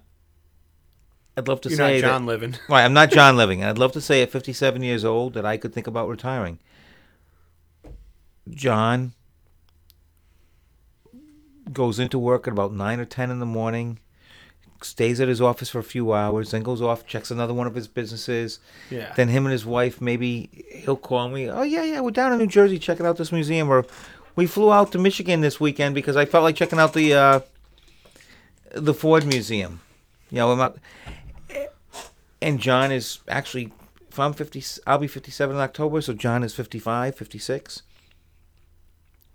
And good for him, because he, but I'm telling people, if you think about it, if I would have made, I think about it, if I had done, I didn't have to go to Colorado skiing every winter. I could have gone once in a while, yeah invested that money. well all my How much further ahead I'd be. all my friends every year since I forget if they did it in high school, but I know in college they went on a cruise every summer. Thirteen of my best friends, all my best men, like never went once. Every summer I had to work. Like there's only X amount of weeks in the summer. I had to work mm-hmm. full time every week because I didn't want to take out loans for spending money in college. And I took out loans. I barely, I got lucky. I got a scholarship. My parents helped me through college. Like, I don't have a ton of student loan debt. But I also chose to go to Plattsburgh because it gave me a big scholarship. Like, I could have, And you also maintain that scholarship, mm-hmm. right? yeah. Because as a guy who had a scholarship and blew it, you you appreciated your scholarship and worked to maintain it. Yeah, because my parents told me like you lose this scholarship, that's all on you. Like, and then that's why I chose to go to Plattsburgh, where I could have. I mean, I, I probably I had decent, I had pretty good grades. Like I graduated with a ninety average. I had mm-hmm. decent academics and stuff like that. So I could have went to wherever, not not NYU or anything like that, but I could have got went to a more expensive school. But like, no, let me choose the let me choose the cheaper school now, stay out of debt, and never never went on the vacation with my friends. And like yeah it stinks. Like you can't get back memories. You can always retake a class. You can never relive a party. But the uh the work hard now hopefully it pays off after. And and i'm i'm proud that i was the first first person anybody i know to buy a house who all on my own. Like my parents gave me four grand to help with the down payment. Everything else like obviously my dad helped me with plumbing and stuff like that. So i'm i'm lucky to come from that. But it's awesome. It's all on my own. And like I got hit with a massive bill last year. I had to put a new septic in. I did a bunch of drainage work. I did this, did that. And uh first time I put in the septic, it cost uh I got a guy to do it and he just completely wrong. Just not even close and it was 2 grand. Then I got a new guy to do it and it was multiple times that price, but I got a 30 40 year septic now. What did we talk about before? No, yeah. the cheapest contractor Yeah, it was not the cheap- best. It was a cheap mistake. He was like, "Oh yeah, I'll do whatever, thirty bucks an hour." He's a great guy. I don't think he did it. Mm-hmm. No, he was not malicious. Uh, absolutely, I don't disagree. Yeah, but I learned I learned that good mistake because you don't realize how important it is going to the bathroom and being able to take a shower until you have shit coming through your sink and you're you got to figure it out. Right. And same thing, you can pay somebody to do it or you can figure it out and get it done and I'm proud that I've I've had friends come and help me on the house, but besides heavy equipment, like everything we've done has been us.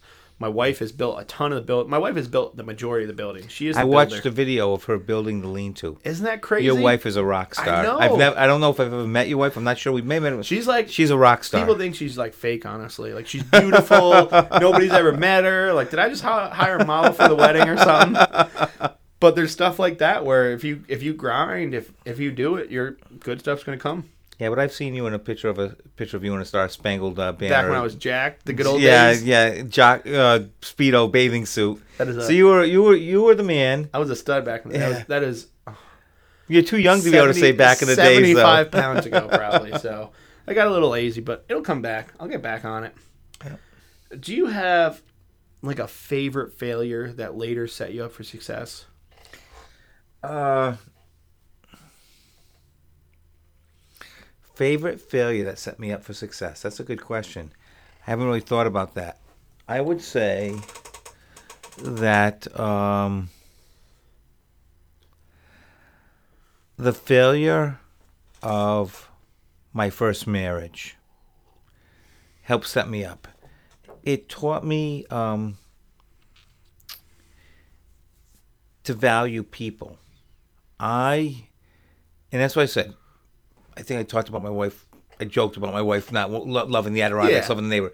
But the reality is, and I can admit, I wasn't the best husband. I was a workaholic. I didn't pay attention to the people that were important. I thought if I just put food on the table and a, a, a 4,500 square foot custom built home over their head, new minivan every three years, I was doing my job. I wasn't. And I have learned that failure drove home to me. It was a huge failure. Um, and uh, it's all good now, but sure, if I could turn the clock back, I would not want that to be a failure. I would love to have been able to say that I married my first love and stayed married to her for my whole life. Uh, then I wouldn't have met Angela. So, but but regardless, uh, that failure taught me that I have to give back. I have to give to people not just my resources, but me. And that has translated into my involvement in things like uh, being involved in my not my church but my synagogue, being involved, active in Rotary. Uh, I've been a, uh, I was a shrine clown. I've been a, active in Masonic charities, um, giving back of myself, and I think that failure taught me that that I can't be just about the dollars and the and the the, the physical the the the the things The bottom line, the Yeah. bottom line doesn't matter. Like Right. you can you can buy her everything you want, but Right. But if I don't give her myself and my time, it's not good. Uh, it's not the size of the ring. It's it's it's the person. It's it's the person who's giving it to you. Yeah. Um, Like I get I get home at nine o'clock like three nights a week, and I know I know my wife. She's not pumped that I'm getting home that late, but I explained to her I'm like, I want to make as much money as possible before we have kids. Like I was super blessed. My dad never missed a lacrosse game. He was always in the stadium because he he grinded hard when I was younger and worked crazy hours and used to work Saturdays, used to work Sundays. And then he got to the point where three o'clock on a Tuesday, last meetings at 1.30 like i gotta go watch my son play lacrosse or i gotta watch my son play hockey. So i'm trying to sort of front load my life and do the hard stuff now. Like i could i only owe 26000 on my house. That's awesome. it's probably worth close to 75 now. We bought I owe, I owe I owe more than that on my house. Yeah. Also, but I know like I could have got a HELOC. I could have I could have done the easy path and got a um a home equity line of credit or refinanced and paid somebody to do everything and lived in a perfect beautiful house. But I'm like, no, like equity is sacred. I want to save that and be able to use that to invest and get a rental property or just not have a mortgage payment. Mm-hmm. you are very. I will say this, and if Sarah's listening to this, so I don't want to cause a problem, but you are very fortunate to have a wife who shares your your vision and dream. Yeah. and it works. I like I said, I've watched the videos of her working. You are you are fortunate because it is truly it takes two people working together Mm-hmm. and understanding the sacrifices that each one is making Yeah.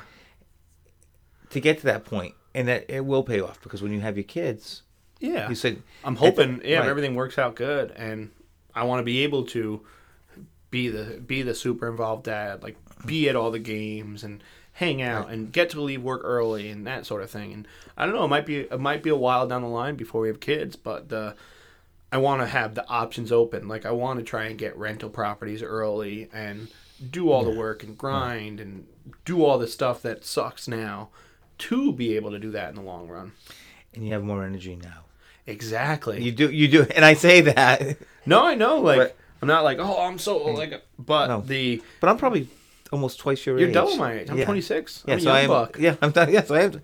You definitely have more energy at 26. Not that I'm an not that I'm an old man, but you You're getting have. there. You're getting there. I'm You're not- getting there. You're not a young man. yeah, I'm not a young man. My daughter always would tell me I'm an old man. So, but uh, I'm gonna be catching up with you for gray soon though. I got a nice nice stripe coming down the middle. well, that's so you don't have my stripes. see? yeah. Well, my grandpa they call him Dusty because he was super clean and I think he was full gray before 30. So Sarah, I don't even think you listen, but I'm gonna be, I'm gonna be pretty gray soon. But it's good for business. People people think I look old. They'll respect me. A Women like more. that anyhow. They like a touch of gray. But this stripe actually, there's a story behind that. That's a, a stick when I was four years old, cutting wood.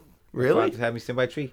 Wait, you were cutting wood when you were four? No, my father was cutting wood. I Oh. was out in the woods with him, and we uh, we used to get all our heat and hot water from wood in our home. And uh, we were out cutting wood, and he had me standing under a tree. He said, "Go stand by that tree. I'm dropping trees. I don't want you to get hurt." And a tree that he dropped hit a branch of the tree that I was standing under. The branch fell down and skewered my head. Not all the way through, obviously Yeah, but and uh, that's how that that gray stripe started because it killed the hair follicles and it's Wait, grown. really? Yes. oh, I thought you were, I thought you were joking. No, no, 100 percent serious. That's my pep. Did you get hit in the beard? No, I did not. That's my girlfriend likes the beard. No, it looks So, good. yeah. it looks good. Yeah, There's a lot of gray. Yeah. it's all gray. It's white. I know. my beard. My red's coming out in the beard. Yeah. So what else you got for me? What's an unusual habit or obsession you explore on the weekends? I don't know if it's a unusual, but I very much like motorsports. You mentioned that your father raced motocross. Yeah, I always as a kid I had dirt bikes, mini bikes. I did enduro racing. Uh, when I went to when I went to ATVs, I, I did hare scramble races. I used to drive out to Mexico, New York, to do the hare scrambles. Um, my thing now is side by sides. Or They're people know them as razors. You won't. right? You and won't fall over. You won't Yeah, flip over fall too bad in it. I I love them, and if, if things go right and this weekend works out, I'll be at Palmerbrook uh, Sportsman's Club this weekend riding. Nice. So yeah, I I like to uh, I like to to get outdoors and do some uh, off roading.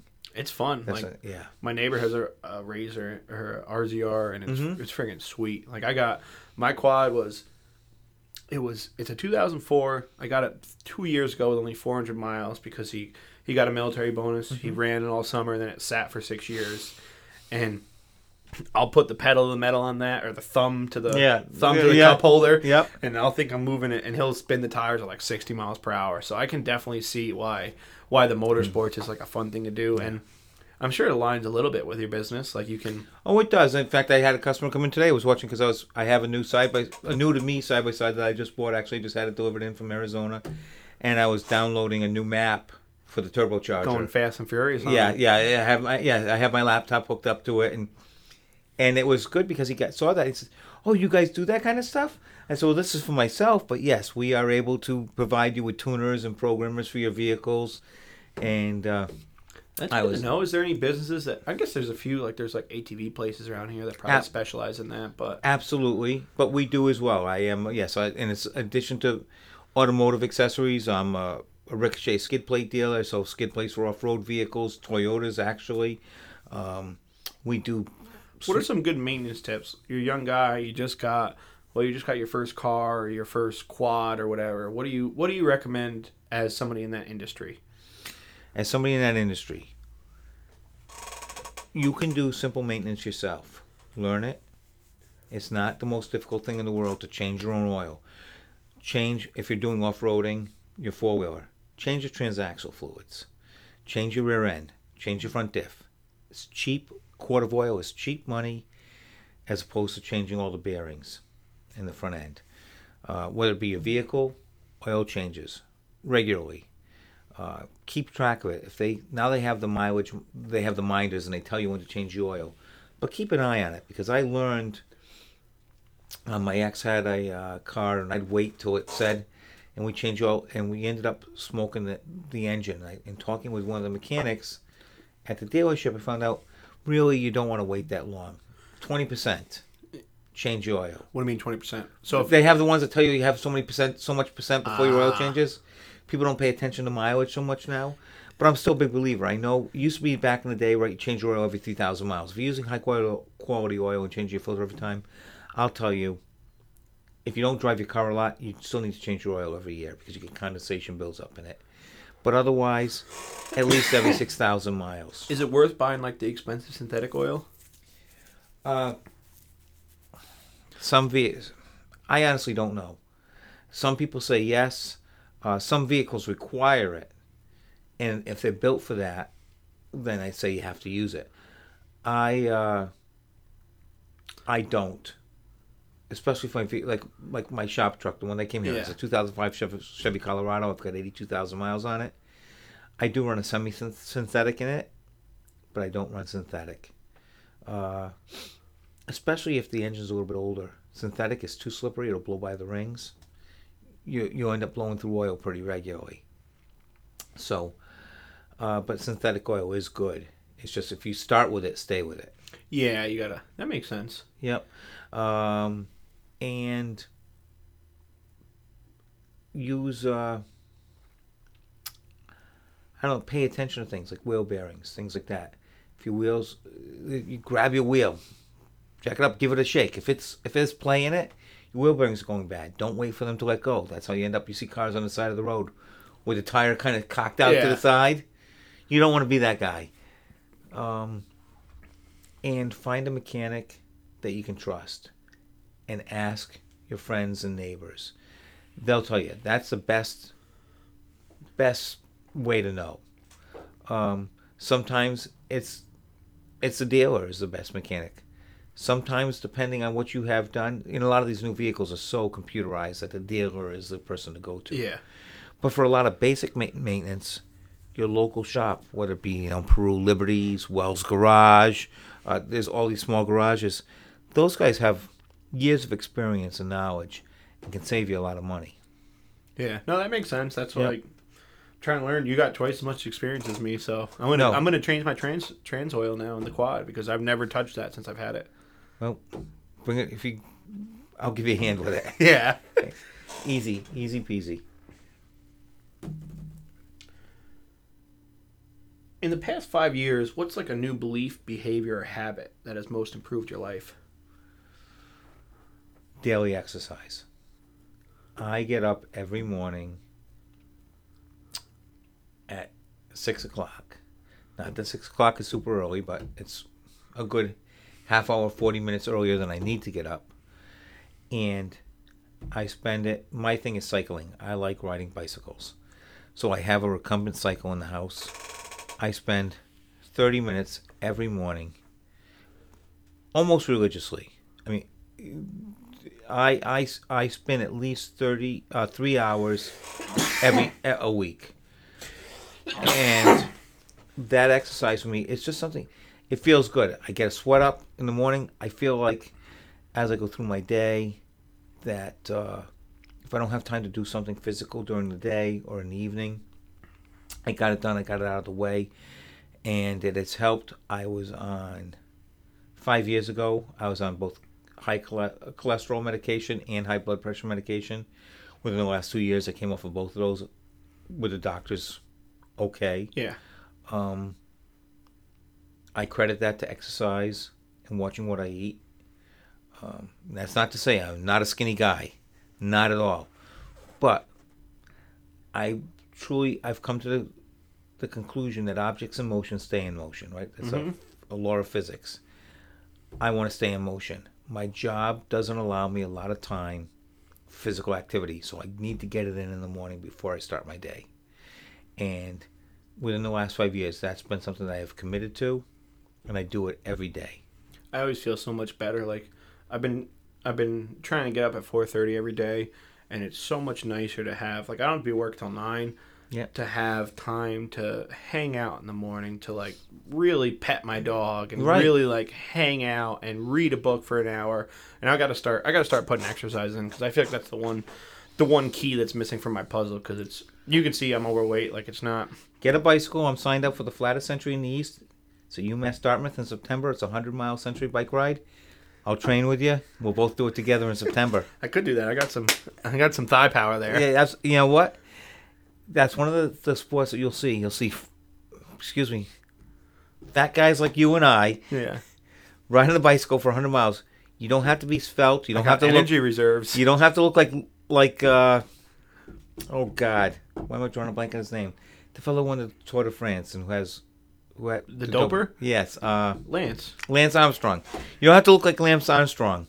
You can ride a bicycle for 100 miles. You got to be able to sit in a seat and Yeah. spin your legs for 100 miles. And you can do it.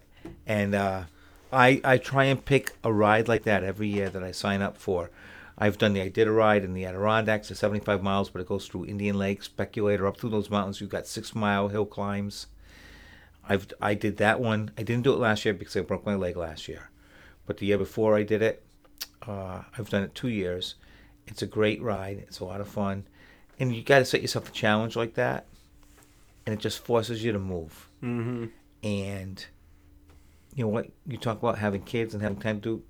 You also want to make sure that you're you're going to be in health for them for a long time. All the finances in the world, all the financial security, setting up.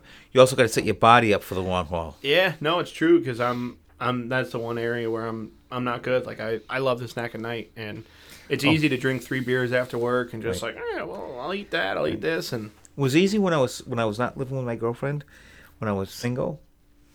I, was, I just didn't buy the stuff and didn't have it in my house because I have zero willpower. oh, I'm so weak. if it's in the house, I'm eating it. If there's alcohol, if there's a twisted tea in the refrigerator, I'm drinking it. Yeah. You know, but if it's not there, somehow I get by without it. But if it's there, I have no ability to resist it. And God help me if somebody brings a dozen donuts to work, because I'll eat three of them. They're gone. I've Yeah. been good. I've been trying to like I've been trying to just eat like do simple stuff. Like I, I had great results on like the keto diet and stuff, and I'm like, this Mm-hmm. isn't sustainable. Like it's it's hard to just eat salad and then you break it and you feel Right. like crap. Now I'm just like, let me just eat a salad every day. Like just just do the simple stuff. I know it's the weight's not going to come off as quick, but if I keep up and just sort of do the simple things, good things are going to happen. Abs- absolutely. It's, it's no different than the finances we were talking about. Slow and steady wins the race. Absolutely. What advice would you give to a smart, driven college or high school student about to enter the real world? Okay. If they're a high school student, I would tell them that they need to think about where their strengths are and what they want to do. And don't let someone tell them that college is the only answer. This country needs skilled tradespeople. It needs people who know how to fix a car, who know how to build a house, who know how to do plumbing. We only need so many computer technicians. We only need so many social workers but we don't we have plenty of those people we don't have people to fix things to do work with their hands skilled work with their hands Yeah, skilled labor. and if that's their if that's their where where, where their their passion takes them they need to pursue that and they can be very successful with that I guarantee you, anybody right now who's like starting, I want to be a plumber, I want to own my own roofing company, I want to, whatever, I want to open a plow company. Uh, Right. They're going to be the rich people. They're going to be telling stories like, oh, I wish I was like Jack and my buddy Right. John. Like he opened Yeah. a roofing company, Right. he did this, did that. Absolutely. So I that's one. If their passion leads them to college, and there's nothing wrong with that. Don't say my passion is in Elizabethan. return on investment. You Right. gotta if you're if you're taking out two hundred thousand dollars in student loans, and the pinnacle of your career, the number one person makes sixty thousand somewhere. Don't do that. Think Right. about return on investment. Right. And I would tell them you have to do that. This this this belief that people have and that young people have that they have to have fulfillment from the job. Yes, you want to don't go to work with a pit in the with a knot in the pit of your stomach every day. That's a horrible thing. But you can get fulfillment from other things. You can get fulfillment from social from helping people, from involvements in groups like Rotary, Kiwanis, Lions Club, um, activity in your church or synagogue or mosque. But you need to be able to do something that you don't hate going to work. But work is a way you make a living. If you can also work, enjoy what you do, and I'm very fortunate. I am one of those people. I love what I do. I love being at Yipes. Uh, that's fantastic. But that's not always a reality. So you find another way. But so if your love is something that you realistically are not going to make a living at, you know what? You want to you want to be a singer, but your voice just isn't there. There's a reality. Maybe you look at maybe you're going to become you're going to go into entertainment management. Mm-hmm. Find something that lets you be around what you like and pursue that. Or maybe you want maybe your love is theater. Well, maybe you're not going to be an actor. Maybe you're not going to make a living as an actor. That doesn't mean you can't be involved in your your your, your local theater company. Yeah, you can have you can have the great production at the Plattsburgh Theater, but Right. I think it's hard to make a living in stuff that people thoroughly enjoy. Right. Like now, like esports is a thing, and people are like there's people on Fortnite who are making Right. half a million a year, and it's like it's hard to make a living if it's something that people really enjoy doing. Right.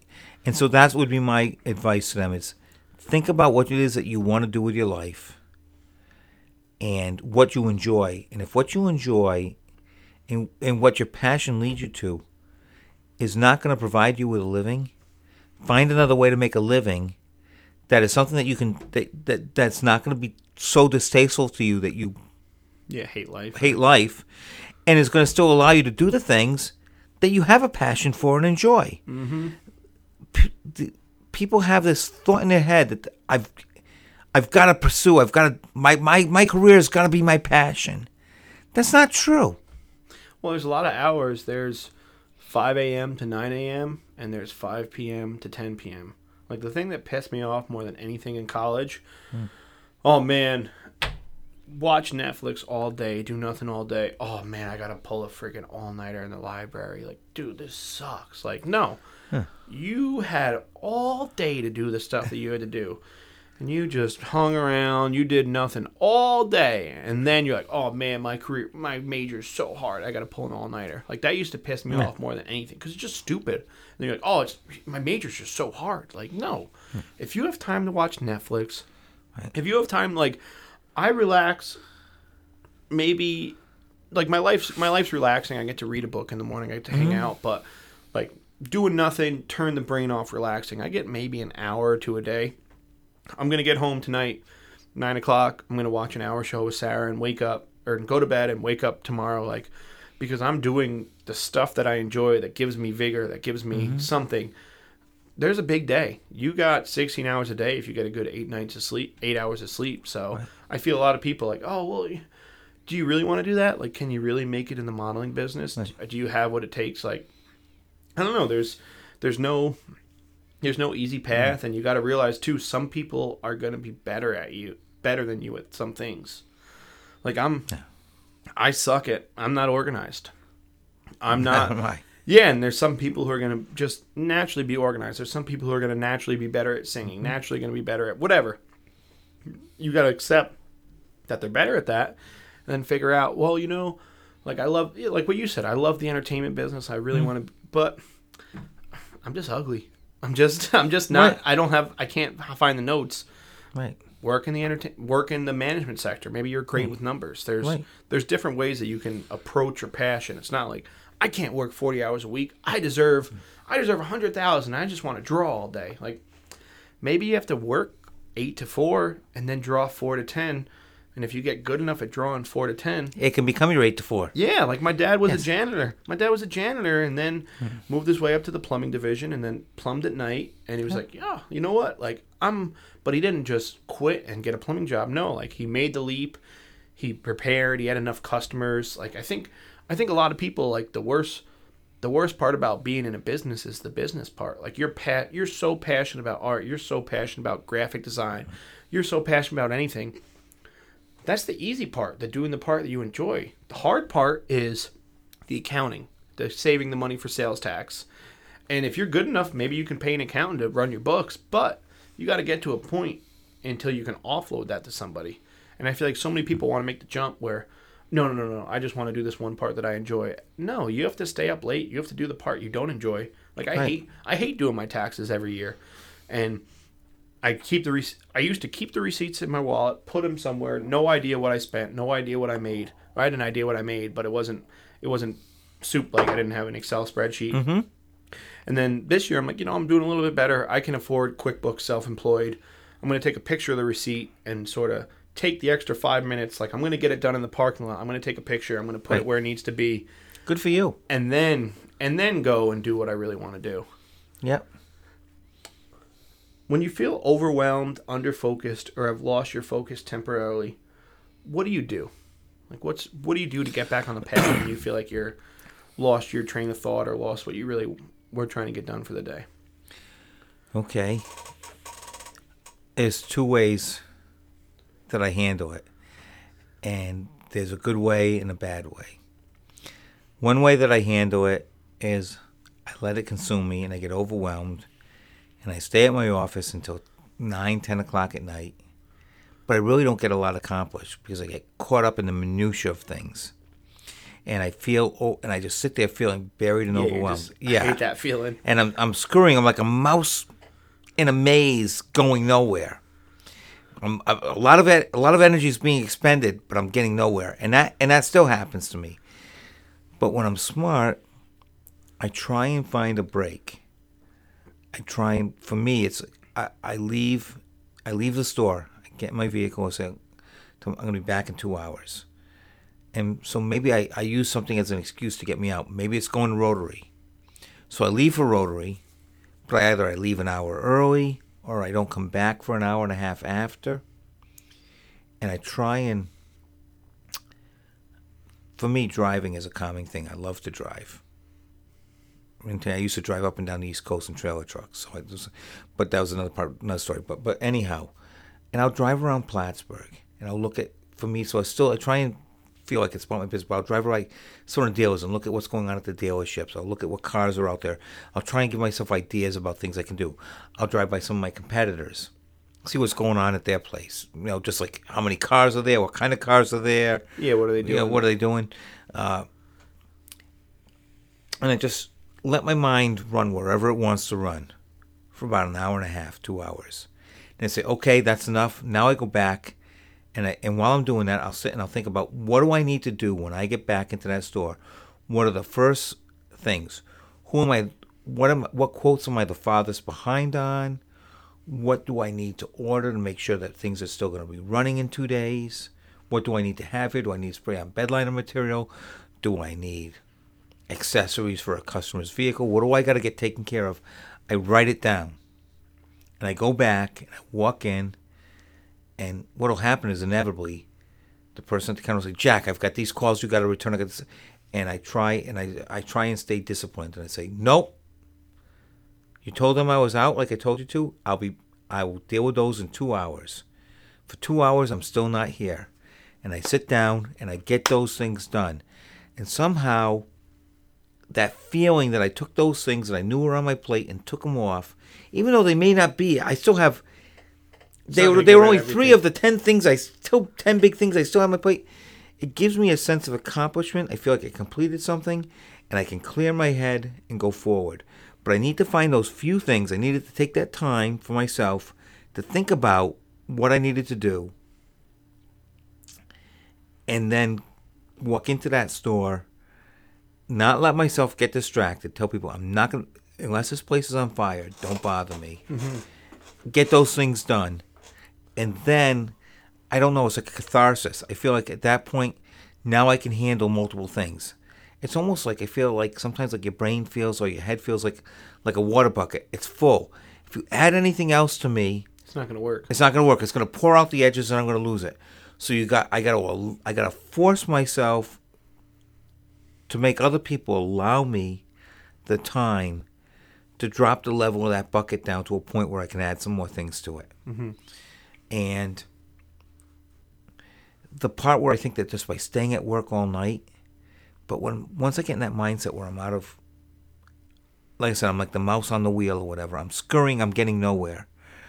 I need to take myself out of the business for that hour or two prioritize in my mind what I need to do, and then go in and not let myself, not let anyone or anything distract me from it. Get those things done. And even though they're not the lion's share, even necessarily of what I had to get done, somehow that knowing I got them done allows me to go forward and then handle things. Well, prioritize and execute feels so good. Like, yeah, I'll have customers where. Oh, I know they're going to be tough. Like, let me put them off. Let me put them off. They'll be at my to-do list for. Do you? Are you a big to-do list guy? Like, do you? I, I do sometimes when I'm when I'm at my most productive. I do have a to do list and I check things off. Yes, I've been trying to get back. Like in college, I was honestly really good at it. I used to have a to do list for everything, like from mm-hmm. doing my laundry to, and that was great. Like, doesn't matter what it is. Right. Make a like if you're stressed right now, make a to do list of when I get home, I have to do the dishes. I have to do the laundry. I have to I have to take the dog out. There's something magical about putting a line through that to-do list. Yes. And or and you have to realize like some things oh my god, I want to take care of this customer. They just came in. No, you might still have a customer from 2 weeks ago who's in the back of your head because you don't want to I don't know, call the call the bedline dealer because Wait. the price I don't know what like Absolutely. I, I get it. No, I know yeah. what you're saying. And it's been it's been wonderful. Like now I've been I've been trying like I'm always off the path and I'm back on the path, like trying to all right, like now I've been in a system where I have my to do list for tomorrow done today versus just coming to the office and being overwhelmed and now with uh with emails like if I can get it done in less than two minutes, if it's quick, just do it. Right. Don't let it don't let it build up. And then after you do it, take it off your plate. Like get get rid of that email. If I send a reply, I used to keep all the emails that I sent that needed a reply I used to just keep them in my to do email list, and that would screw me up because I'm like, wait, did I forget did did Jack email me back because I was gonna get the decals. I I put it off once it's given to them. I put it off my I either put it in my done list or if it's important I put it in my waiting to reply mm-hmm. list, and then just forget about it. I pass it on. I didn't I didn't give up ownership. I didn't say "Oh, I'm done with mm. that, but I did my part. Let me see what they come back with Right. and that has been wonderful for me. And it's been it's been I don't know, I just I just love it. Yep. So, give us give us a little business highlight. Who's the ideal customer for Yipes Auto Accessories and Graphics? Who's your give something to listen to Craig Cast where maybe they'd be like, you know what, that's me. Okay. Well, I have multiple ideal customers. Hit hit them all, man. Okay. What I tend to sell the most of is truck related accessories. Uh, not because I have naturally, it just seems that people who buy trucks want the most things for their If you buy a. Toyota Corolla, you're not gonna put a you're not gonna put a bunch of extra money into it. But if you have a truck, you gotta Right. you gotta show everyone how cool your truck is. you need and you need certain things to make it more usable. You need a tonneau cover to cover up that bed, or you need a truck cap. You you find out your wife or your girlfriend has trouble stepping up into that truck because the truck's too high, so you need step bars. There's things that people just seem to naturally need more of for trucks. So I sell a lot of truck accessories. Um, I have competitor, but there's some things that I do with the trucks that people don't think of as much for us as some of my competitors. We do full lifts, suspension lifts. We do not just bumper hitch, uh, tow towing, Yeah. But fifth wheel and goosenecks, which people don't think of us. I have another competitor in town. I'm not going to name them, but people know You know who you are. you know who you are, and, that, and Don't worry, gonna- they don't listen to Craig no, it's okay. No, and if they did, it's totally fine. It's but people don't think of us for that. So I want people to think of us. So we do that stuff. But um, so trucks seem to be the biggest percentage, and the spray-on bed liners are, are the biggest percentage. So you of can do business. soup to nuts. If I want Yes. rims, if I want to put in LED headlights, if I want to put in whatever, a, a stripe down. The, Yes, I can do all of that. Uh, what I don't get into is internal engine work. So I can put in a program or a cold air intake. You want higher compression pistons. You want to add a turbocharger or a supercharger. Yipes is not going to be your place. We're bolt-on accessories. Um, but yes, we do fleet graphics. So someone who's starting a business who wants to get their name on the side of their trucks and on their trailer, we do that. Uh, you want to, um, you've bought, maybe you bought a car and you bought a lower end car and you realize it doesn't have Bluetooth for your phone. We can add, we work with a company called Rostra. It's OEM, they're an OEM manufacturer, so I offer a lot of stuff cruise controls, backup, backup camera systems, but also uh, what they call the Converse, a Bluetooth system that works with your factory radio to allow you to, to, to pair your phone to it and still make phone calls, play your music from your phone. So we do all that. So you don't. Honestly, I used to have uh, I used to have a stereo display in my store. Back when we were back on Skyway, I had a big display with a lot of radios in it and stuff. I don't even have a display for stereos anymore because factory radios are generally so good in sound that most people aren't looking to really upgrade it significantly. We can. We've done everything from full, you know, dual, you know, we'll make it bump. You'll be the coolest guy rolling yeah, down yeah. We'll, street. But we'll we'll put two 12s in the back of your trunk and put a large a large amplifier in it and you know shake we'll everything off you your want, car. But for the most part, right. For the most part, now. it's standard. But some people don't have things like I said, like the Bluetooth. So we can add that to your You factory car radio. starters. We do a lot of remote car starters. Uh, new cars, a lot of new cars are coming with remote car starters, but also sometimes people find they are limited to the they're limited in range. We offer starters that have up to a mile of range. So you're telling me I can be sleeping in a cold Plattsburgh January day, and I'm, you know, I, I make good money, but oh man, this this sucks. I want to. I used to. This is my this is my morning routine when it's in the middle of winter. I get out of the shower, still in my robe, and I go and turn the car on, and I melt it all off for like 15 minutes. So No, you wouldn't have to do that. You could just push a button right from the bed, right from the right bed. from your bed. Yes, I have ones that will. Um, this was a bet from some guys at PPC. I put a long range one in our company truck, and they said, "Yeah, but it can't go through the entire mall." So I parked out. I parked the truck because they so I parked it out by where Sears used to be. Now it's uh, Hobby Lobby. Yeah. So it's out past Hobby Lobby and that parking lot out beyond them. Went all the way down into the food court by the the China the Chinese restaurant and the food China court. Cafe. China Cafe. Shout out to Teddy Chan. yes, Teddy's a great guy actually. Teddy's the man. He is. He's a good guy. His mom's a sweetheart, and his dad you don't see him because he's back there working hard. He's hustling. Yes, he is. Uh, but uh, so I'm back there by Teddy's place, hit that starter, and through the entire length of the mall starts the car. Proof is in the pudding, baby. Yeah, we even have ones you start it from your smartphone. If you have if you have cell service in your vehicle that starts cell service anywhere in the country, you're going to start your car. I'm a big fan of saying what we can do is only limited by the amount of your pocketbook. Mm-hmm. You know, I can do anything. We'll do anything for money.